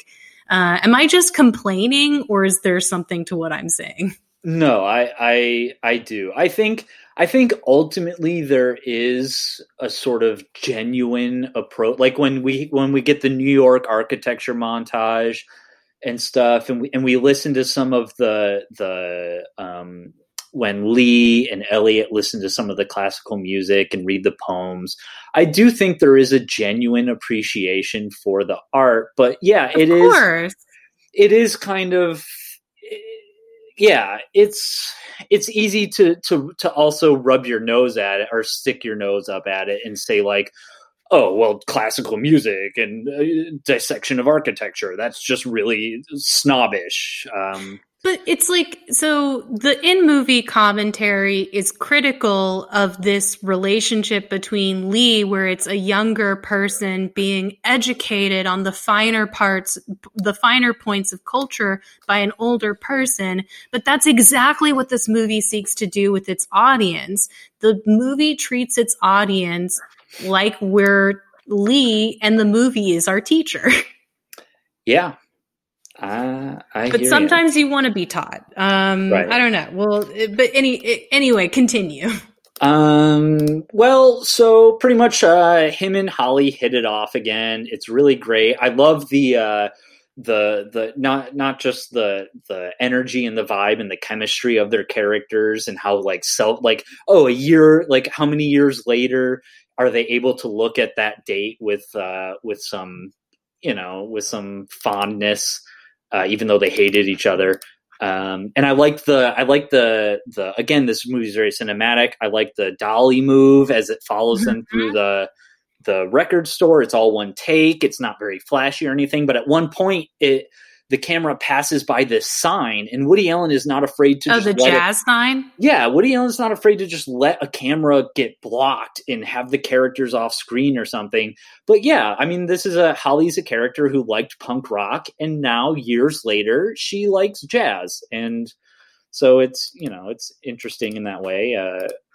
I think, yeah. Speaking of which, I think that jazz fans probably appreciate this movie because a running motif through it is a really, really nice jazz standard, Bewitched, Bothered, and Bewildered. And it has a very pretty melody, but also the song fits with the theme of the movie in that it's about someone who's been heartbroken before learning to love again. Yes. And then you hear that score all throughout the movie, along with other jazz standards and Cole Porter. And, it's all a staple for Woody Allen. And so, yeah, there some things about it. It makes me think of the kind of person who would say to me like, wow, you really know culture. I don't understand why you also like that garbage when you actually know what real culture is. I hear you. Like there's an elitism to it that I think is more European than American. Yes. So we get this scene where Woody Allen goes on this mega monologue about hope and meaning in life. He reveals that he attempted suicide, but he's so clumsy and inept in Woody Allen that, of course, he's so sweaty. The gun slips and he fails at it. So then he goes for a walk, and then he goes into a movie theater and starts watching some Marx Brothers, which I didn't know if that was actually a clip from the movie Duck Soup or if that was just like a turkey kind of sweeted version of Duck Soup. I was very... I didn't know. I think it is Duck Soup. No, I'm just, making a joke about the idea that Groucho Marx disguises, being effective, being very Superman glasses, Clark Kent. No one can recognize you when you wear Groucho Marx glasses. Right. So then he gives this monologue, which is essentially condensing the entirety of Sullivan's Travels into 2 minutes. Right. He went through the apartment and then he went to Sullivan's Travels. Yeah, so he ends up, he married to Holly, and she reveals that she is pregnant with his child. Well, actually, we don't know if it's his child. It's very much assumed it is, but... David the architect. And so, yeah, so Holly has her own act starting at the beginning. She's revealed to be a former cocaine addict. She's an unsuccessful actress. She really can't settle on any kind of career. She just kind of floats around, coasts on her sister's money. She starts a catering career with April, and we've already kind of covered the April, Carrie Fisher, David architect kind of subplot. April always seems to be one step ahead of Holly. She gets the date. Carrie she gets fucking the part. Fisher. Yeah. And so, yeah, Holly kind of abandons the catering business. And she tries her hand at writing. It is revealed that I love. Okay, well, we'll get it. I'll save it for the end. But she shares the script with Hannah, and Hannah absolutely resents it. She finally gets to let off some steam and say, like, "How could you know all these details?" Of course, we the audience can piece together that because of Elliot and Lee's affair, Elliot is telling Lee all this. Lee is sharing it with Holly. So Elliot really gaslights Holly into, you know, like, of course I would never say these things when obviously these intimate details are somehow being shared. Such a piece of shit. The joke about Holly's second script is great, I thought, when Woody Allen reveals that a maniac comes out and stabs the April stand-in. It just came to me. That was so funny.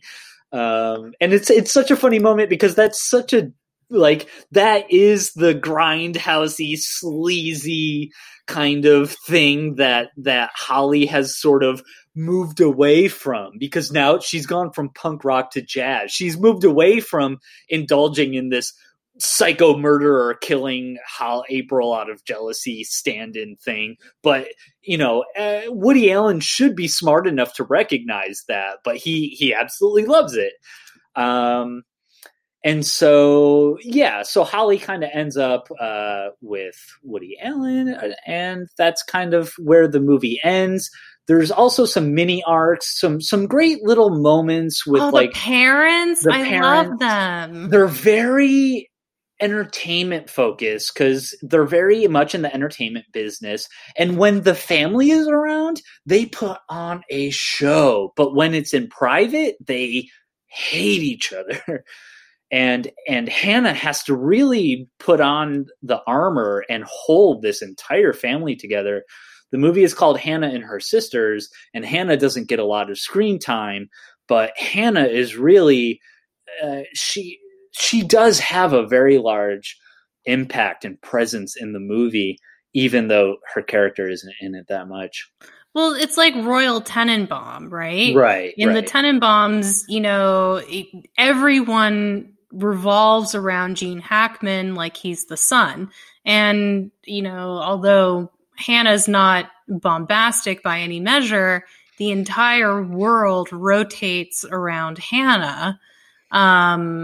And the parents, too, it seems like they're always on the verge of breaking up, but then as soon as he sits down at the piano and starts playing, they soften up. Yeah. So, you know, good little details like that. I loved the scene. It's 1 hour and 17 minutes into the movie where all three sisters, essentially for the first time. Oh, the Reservoir Dogs scene. Yeah, I thought about that too. Like, oh yeah, Tarantino is a very educated, film savvy person. Like, yeah, I'm sure he got this. Which of the sisters doesn't tip? And Holly. So, oh yeah, for sure. And Holly's got that manic, like clearly she's kind of dipped her nose back into the coke habit kind of thing because she's depressed about Mr. April. Yeah, and that was a very tense scene and full of emotion and drama, and I thought it was I could have used a couple more minutes of that. Like when Lee kind of lashes out at Holly because she feels guilty about her affair with Elliot. It's a great moment of drama, of human drama. That scene felt the most real to me, and it made me think I was reading about this movie, and apparently Woody Allen just had this idea like, a movie called Hannah and Her Sisters sounds like it would be really cool, but a lot of Woody Allen's leading ladies have sisters. So and then I think him too, he grew up in a family where there were a lot more female relatives. So, I mean, there is something about the relationship between sisters that interests Woody Allen a lot more than a relationship between brothers or any story about men and their feelings. I could totally. Women, yeah. Go ahead. Oh, I was just going to say women and sisters are much more interesting to him. And they're more interesting to me too. So we share that bit. I see it.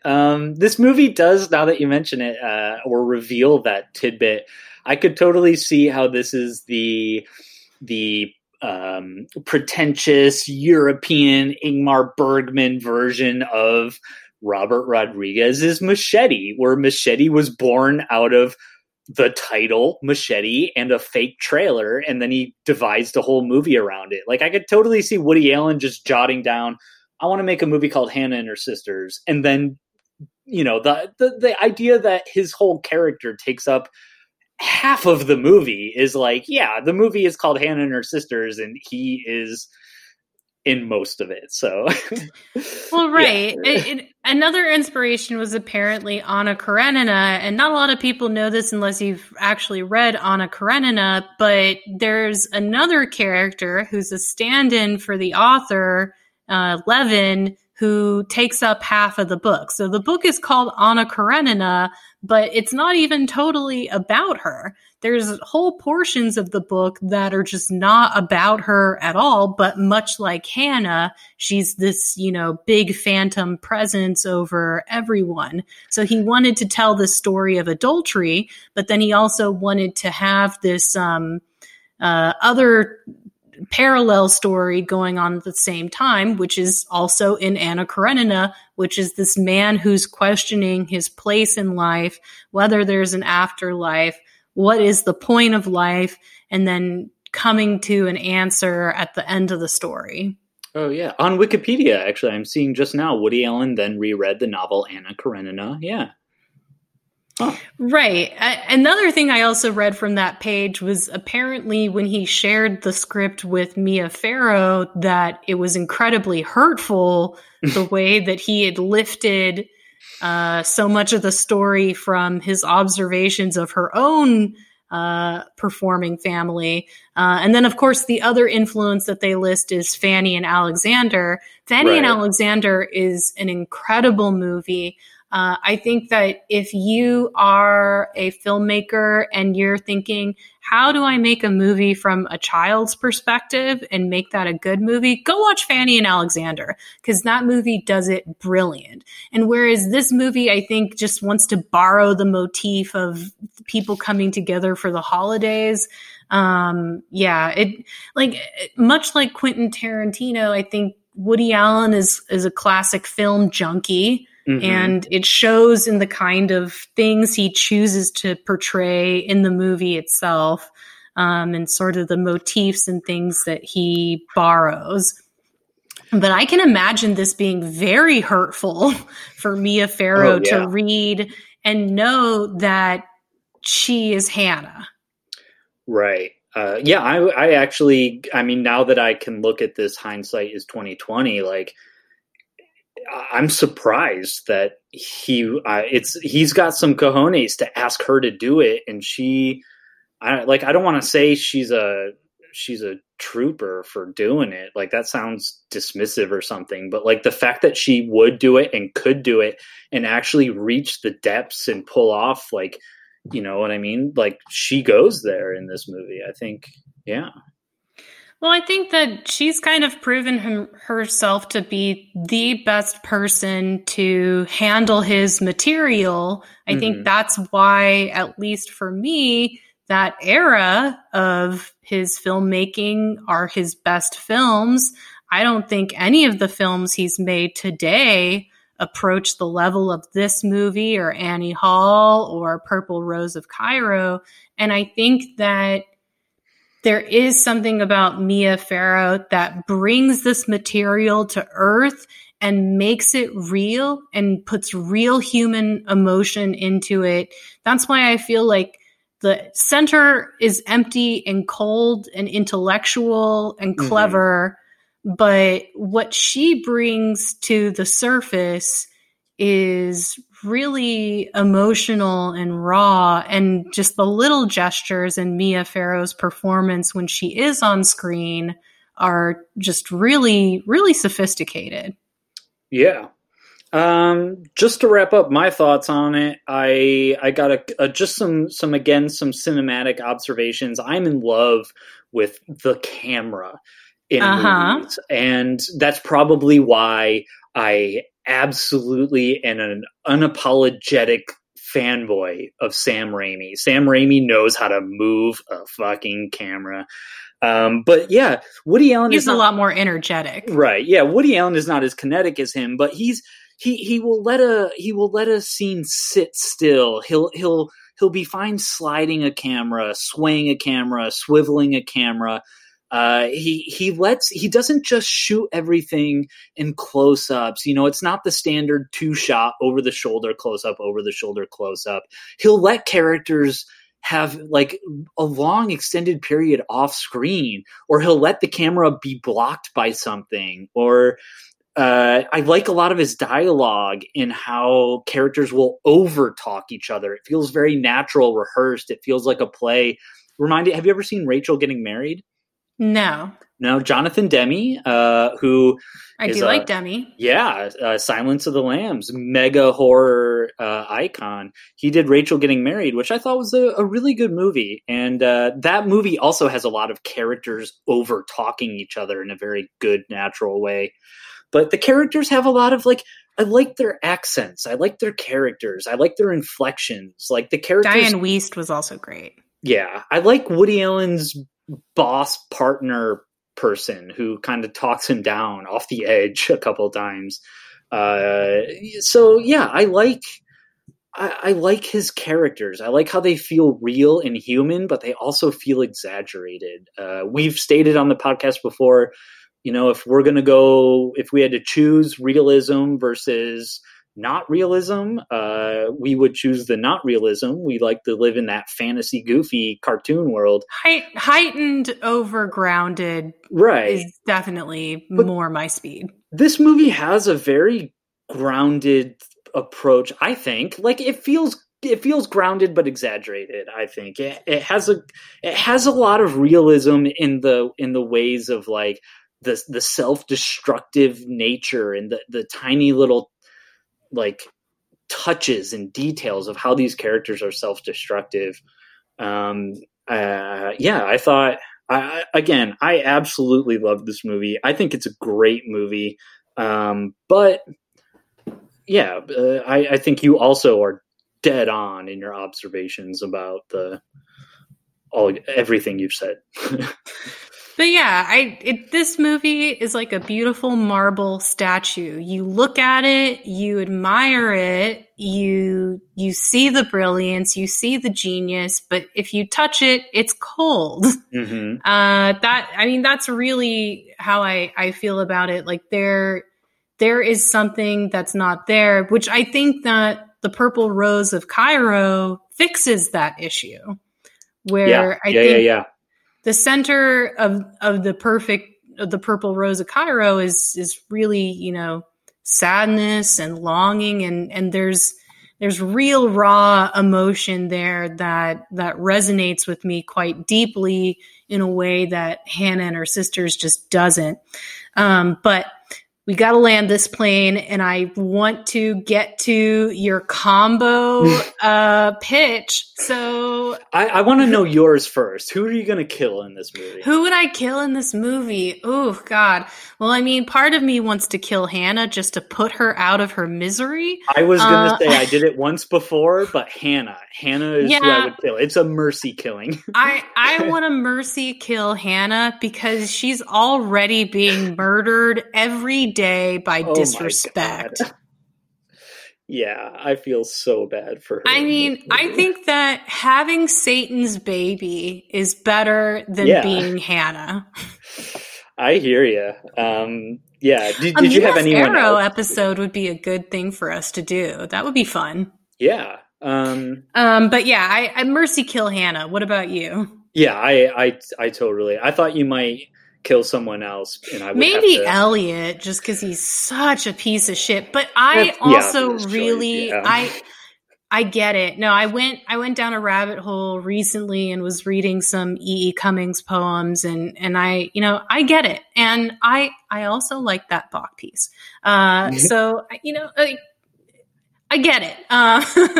And then also, yeah, I would Max von Sydow in a heartbeat. No. I gotta kill Hannah, but maybe instead of killing Hannah, we fake her death. Whoa. So this is a segue into my remake, which I decided to call Hannah Kills Her Sisters. Yep. And like my Thanksgiving remix, this one is very broad. So we've got the basic sketch of what we want to do. But Hannah, she's a successful actress, wife, and mother. She seems to have it all except for one little thing. Her husbands keep fucking her sisters, and she has had enough. Hannah finally cracks when she learns that her ex-husband, who doctors labeled infertile, is having a miracle baby with her little sister Holly. Hannah decides to get revenge on all of them: Elliot, Lee, Mickey, and Holly. She starts by faking her own death, and this puts everyone into chaos when they realize just how much they relied on Hannah for everything: hosting family gatherings, solving disputes between their parents, keeping Elliot and Mickey from being too clingy. Because, you know, ultimately, Mickey kind of still carries a torch for Hannah throughout the entire movie. Yeah. And I mean, he's never spiteful about it, but you get the sense that he would rather that they had stayed together. I don't know. I kind of got more of a Jerry and Elaine vibe where it's like, yeah, they didn't work romantically. They didn't work in an actual relationship, but they still were two compatible people in a way. Maybe. But yeah, like without Hannah around, let's just imagine that Elliot and Mickey are just fully focused on Holly and Lee in a way that they feel suffocated by. Mm-hmm. And then also Holly now no longer has the person who's giving her money. So everyone's just having a terrible time. They're helpless as a baby without Hannah. And they're just mourning her terribly. 5 years pass. I just assume, you know, like a great Korean revenge movie, right, Hannah is going to serve her revenge cold. One day, Elliot is browsing a bookstore when he thinks he sees a woman that looks like Hannah, and he follows her around the bookstore. She appears to leave books as messages for him, and he's like, ooh, this is so flirty and fun, because we know Elliot is in love with romance. And then they go down parallel aisles, you know, as people do in movies that have bookstores. And then Hannah removes books from the aisle that comes up to her chest, and she flashes her breasts at Elliot. I took a page out of ThanksKilling's book and decided that my Hannah Kills Her Sisters remake would also have boobs in it. Nice kid, bitch. And so, of course, Elliot reaches out to grab those boobs, and then she stabs him. And then she comes around to the other side and stabs him. Oh man, if I could just add one little thing. Instead of stabbing him with a knife, if she started ripping pages out of a book and he died by 1,000 paper cuts, very Giallo, like. What if she stuffed the pages in his throat? Like she took that E.E. Cummings book and was like, here's what I think of the poem on page 112. What if she John Wick 3'd him and just absolutely murdered him with a book in a library? Actually, I think that would be incredible. But yeah, she just completely destroys him. And then that night, Lee is at a poetry reading with her boyfriend. Lee goes to the bathroom, and as she's washing her hands, she notices the expensive high heels of a stranger tapping in the stalls. She turns around, the stall swings open. It's Hannah. Hannah shoots Lee in the heart several times. Or I was thinking maybe it would be interesting if Hannah hung Lee and maybe she says something to Lee like, you always thought you were beneath me. Now look at you, or something like that. Yeah, that's better. Yeah. You know, I mean, we can have some puns. So now all that's left is Mickey and Holly. Hannah decides that she's going to kill them at the same time. She lures them both to an empty movie theater, and when they get there, she begins playing one of her movies, and then she stands behind the theater screen, so we're going full Giallo. Yeah, exactly. And then she aims at Mickey with a crossbow, and then fires at him through the screen. Yeah, in the movie, the character would be aiming at the camera, POV, and then when the character fires in the movie, Hannah actually fires and the arrow shoots through. Yeah. Exactly. Yeah, I can totally see it. Exactly. And Holly starts screaming when she sees Mickey's been impaled by the crossbow arrow, and then Hannah tears through the hole that's been made through the screen, and walks through, revealing herself to Holly. Hannah screams, "You took everything from me." And then Holly says, "I only took what you would give me." And then so Hannah's chasing Holly through the empty theater. Holly makes it up to the roof. And then there's a struggle, but maybe Holly manages to kick the weapon away. Hannah breaks down and cries. Holly hugs her, but then too late she notices that they're both by the ledge of the building. And then Hannah continues to embrace her as she throws them off the building. And then I thought maybe they land on David the architect's car right as he's coming out of a building on a date with April. All right. And then, yeah, that's it. That's the end of the movie, sure. Yeah, I like it. I definitely, I had the same idea as you in terms of this is clearly a movie where Hannah needs to get her revenge. Oh, absolutely. But I took it a different way. I totally abandoned that storyline because, once again, I've done this before where I was like, you know, I'm pretty sure this is the obvious thing, but Shira's going to tackle it better. So I'm going to go in typical Brett fashion. I'm just going to go and take a huge left turn. My movie is going to be called, I think this is what I thought of a very good title right before I fell asleep. And so I don't know if this is what it's called, but I think it's called It's All Your Fault. And, awesome. And this movie, I worked on a movie called A Chance in Hell, which was a Nazi zombie movie before Overlord came out. And it's by a guy named Tony Wash. And Tony Wash worked on a movie. He wrote and directed a movie called It's My Party and I'll Die If I Want To, which is it's a choose your own adventure DVD movie.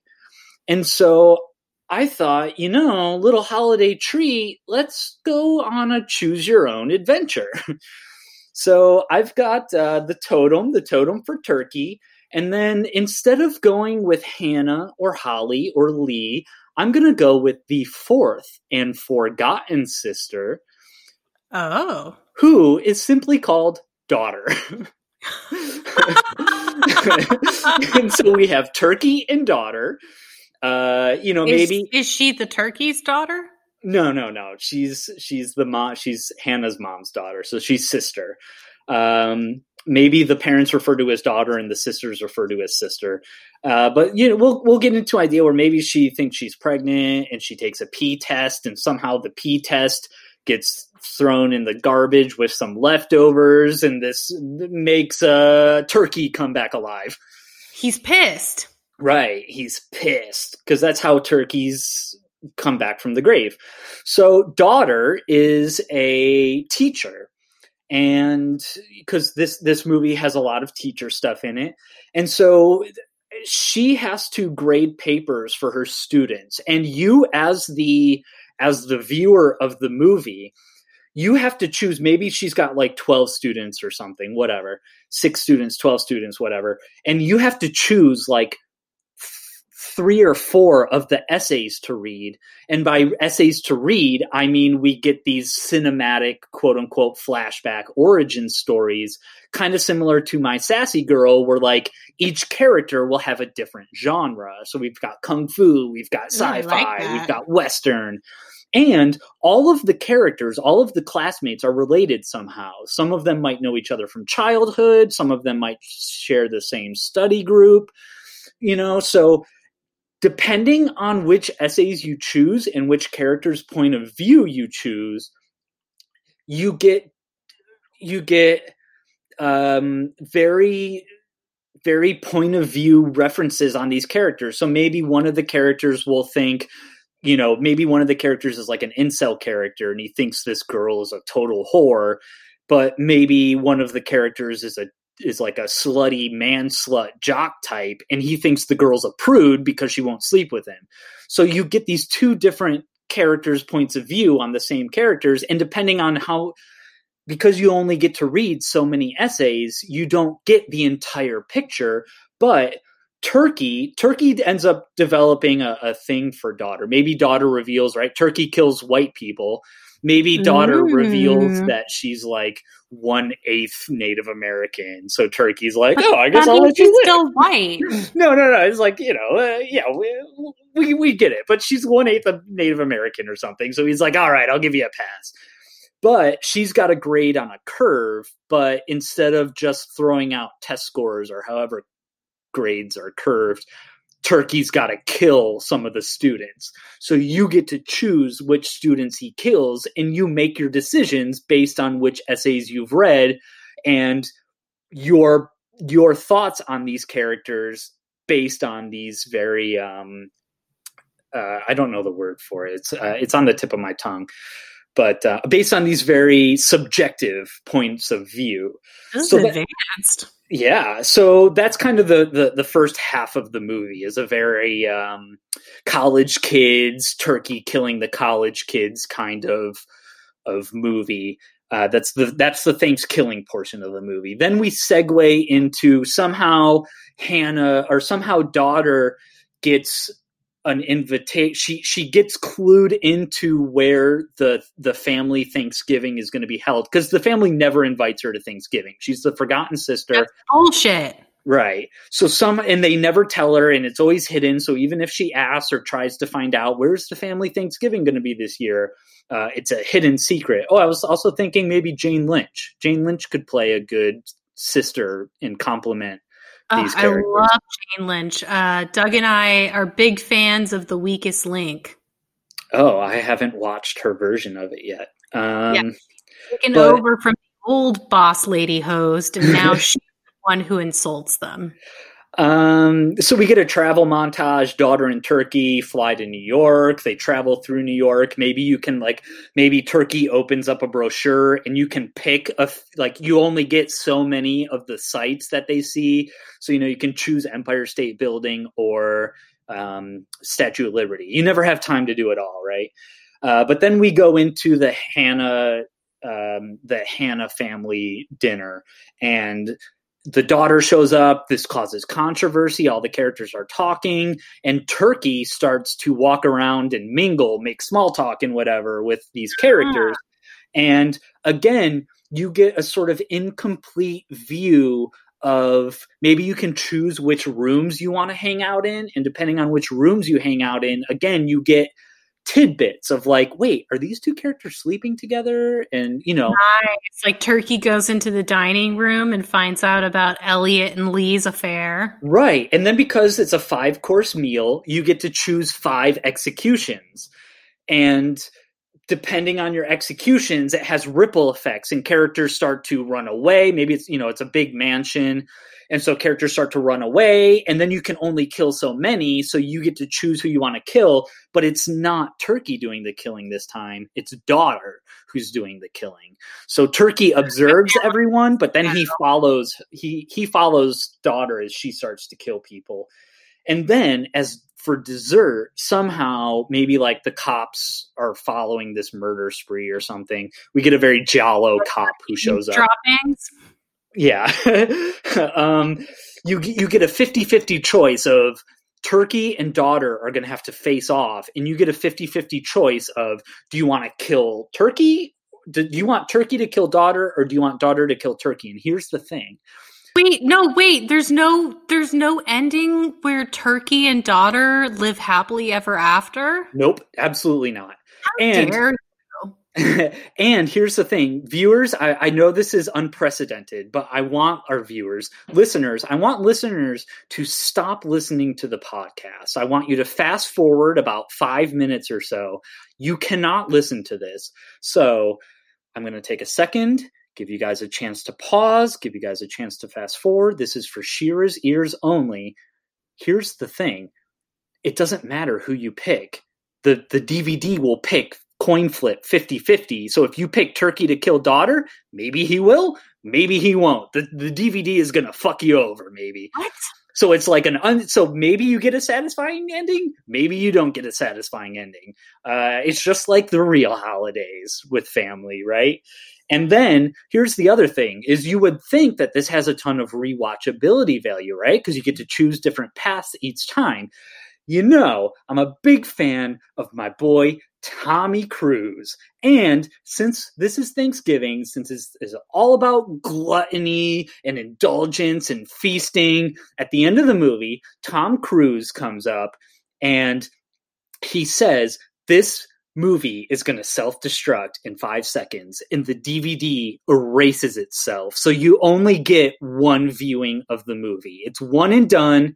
This movie, you have to treasure it. Just like life, you get one shot at it. You have to treasure it. Everyone gets a unique viewing. It's you know, you get to go online. You get to start a conversation. What about streaming? What? Do they have one streaming token if they watch it on Hulu or Netflix? Physical media only. We're going maybe it's VHS only. And so if I watch the movie and you watch the movie, we get to talk about it and we get to organically develop and talk like, wait, these two characters were having an affair? I didn't get that at all. I would have totally killed Elliot if I knew how much of a scumbag he was. But maybe depending on your paths, you don't even know who Elliot is other than Hannah's husband. So, and it's all your fault because you get to choose the different paths. And just like in Hannah and Her Sisters, these characters are very self-destructive. Anything that's bad that's happening to these characters, it's their fault. So that's where I'm going with it. I thought you would make 2 real movies and I would make an absolutely impossible fantasy film. I don't think you're giving yourself enough credit, though, because you made something that only you would think of. Right. I would have I'm proud of it. No, yeah, I would have never thought of anything like this, and I really like it. I think it's really creative. I think that also there's a place for physical media nowadays because it's so rare. So yeah. I think that people would meet it with a lot of nostalgia, and I could see it becoming something where DVDs become really scarce. And people are trying to buy multiple copies, and then they're getting resold on eBay for a lot of money. Yeah, like there's a whole marketing around this type of project that I think would be really fun. Yeah, it could have its entire own subreddit. Oh, yeah, absolutely. dedicated to all the different routes that you can take, or routes. Is it routes or routes, or is that a regional thing? I would say probably, depending on my momentum in the sentence, I think they're interchangeable. I think it has to be routes in some cases, because you would never say Route 66. Yeah, that was my first thought too. Well, I like that. I think that we have made Thanksgiving more interesting than it usually is, less controversial while talking about controversial people. We didn't fight about politics. I think that this is the most tension-free Thanksgiving I've had. Yeah. One of the things that people probably find very tense and stressful about Thanksgiving is family coming over. And that's because I don't know about you, but my house, it's not too messy, but it's got a little bit of clutter here and there. You gotta do a little bit of housekeeping, Shira. Ooh, nice segue. Nailed it. Amazing. So we would be extremely thankful if you reached out to us at one of our many ways to find us, which would be on Facebook and Twitter at Necromancer Pod, on Instagram at the Necromancer Podcast, and at Gmail at necromancerpodcast@gmail.com. Write, subscribe, review, questions, answers, everything. Oh, so thankful. You know what else we're also thankful for? The other media that we watch and enjoy and absorb. It's time for Love Bites. What would you like to recommend this week, Brett? All right. So, ThanksKilling deals with a lot of gory, disembowelment type killing, and Hannah and Her Sisters tackles a little bit of the suicide thing. And so I finally sat down, and I don't know what the inspiration was, but I finally sat down and watched a little movie called Harakiri. And for people who don't know, Harakiri is also known as... Is it Harakiri? Yeah, I've heard it pronounced Harakiri. I've also heard it pronounced Harakiri.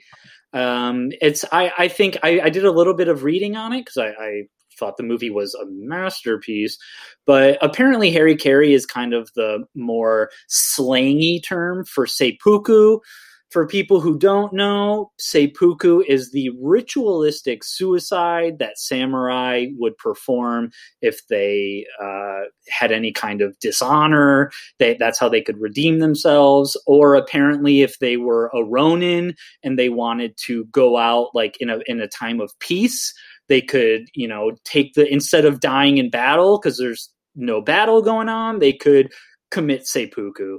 And so this movie is all about suicide. It is a very critical, depressing, very critical. I mean, most war movies are actually anti-war movies, right? This movie is like an anti-samurai film. Wow. Seven Samurai is easily, probably, like inarguably, the most quintessential samurai film. And up until now, I would say it was my favorite samurai film. But much like when you recommended Laura and I took you up on that recommendation, I would have said, like, yeah, Double Indemnity. That one is more arguably the quintessential film noir. But I didn't really have a favorite. So I would say, yeah, sure, Double Indemnity, my favorite. But once I saw Laura, I was like immediately, holy shit, this is my favorite film noir. It is definitely my favorite. I love it. It's flawless. Speaking of controversial, Otto Preminger, also famous for terrorizing his cast and being an all-around not nice guy. But we still have Laura. Yeah. And so Harakiri, same thing, absolute masterpiece. I was completely enthralled. About 25 minutes into this movie, absolutely nothing has happened plot-wise. Usually I'm texting Sonia at this point going, ugh, like Practical Magic maybe. 25 minutes into the movie, I'm like, nothing has happened. But I don't mind, you know, plotless movies like this. I was absolutely enthralled, though. And there is a twist that happens 25 minutes into the movie that I don't, it's not like a twist for twist's sake. It's not like something that you can or should try to guess, but it is one of the most intense scenes I've seen in a movie. It is unbelievable. And then the movie is, after that twist, it becomes a slow burn that builds up to a very great climax. It is, it's by a guy who did, it's, his last name is Kobayashi. He did a movie called Samurai Rebellion. That was like, when I was a teenager, I was like, oh, this movie's boring. It's just people talking. Where's all the sword fighting? But then when AFS showed it one time, I was like, holy shit, this movie is a masterpiece. Same guy. I could totally see why. And I again, like the fact that this movie is taking a very critical, serious look at what it means to be honorable and at what it, like the hypocrisy of cost, the hypocrisy of expecting people to commit suicide to redeem themselves in some kind of way, I thought was amazing. And then it just so happens somehow that I watched this movie for our Thanksgiving episode. And so I thought it was appropriate because holidays are rough for people, especially in 2020. Give a little shout out to that suicide hotline. Just know that we here at Necromancer Podcast, we love you, and we don't want to perform necromancy on you. We want to perform necromancy on movies. So hang in there. It gets better. Seppuku is not something that should be glamorized. It is something that should be looked at critically and criticized. And I the same way that you recommended Laura, I highly want to recommend Harry Carey to you. I think this movie is an absolute masterpiece. The moment it ended, I was pretty much going to Shira. I mean, it's Black Friday, so Criterion's got the 50% off thing going on. I don't buy physical media a lot anymore. I don't even buy movies really that much anymore. You bought it immediately. Yep. Going to buy this thing right away for sure. This is an insta-buy. Yes. Well, that is an endorsement. I have to check that out. My mom loves samurai movies. She has all the Zatoichi movies, every single one. Zatoichi, the Bond of samurai films. Yes, exactly. So, as Doug often says to me about many things, I've got a history with this. Yeah. You would definitely appreciate it. So Harakiri is something that I am an audience for this movie. That sounds really great. Yeah. How about you? What's your love chomp, your love feast? My love feast. Well, I like to tie things into the theme. And I was thinking about things that I'm thankful for. And like I said earlier, I went down a little bit of a rabbit hole reading E.E. Cummings poems. And I would like to recommend to our audience E.E. Cummings. He is a beautiful poet. I think that his work is more accessible than, say, Shakespeare or something like that, or the romantic poets of the previous era.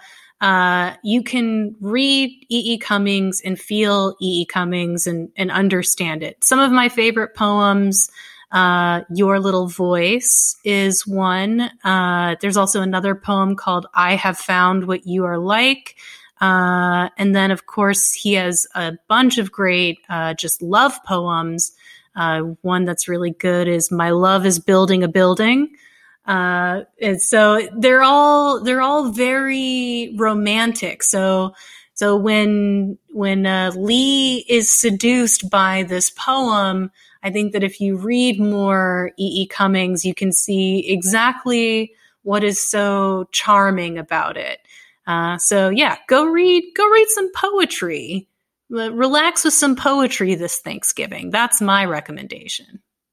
All right.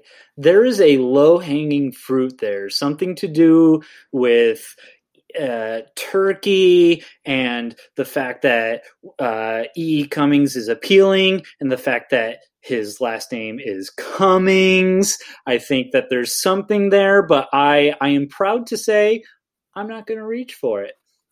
I think that we should put this out. Someone find Jordan Downey, share this episode with him, and challenge him to come up with the perfect punny sign-off. With perfect those. Turkey Kruger pun one-liner. Yes, exactly. No, I need Jordan Downey on the case right now. All right. Well, thanks for tuning in.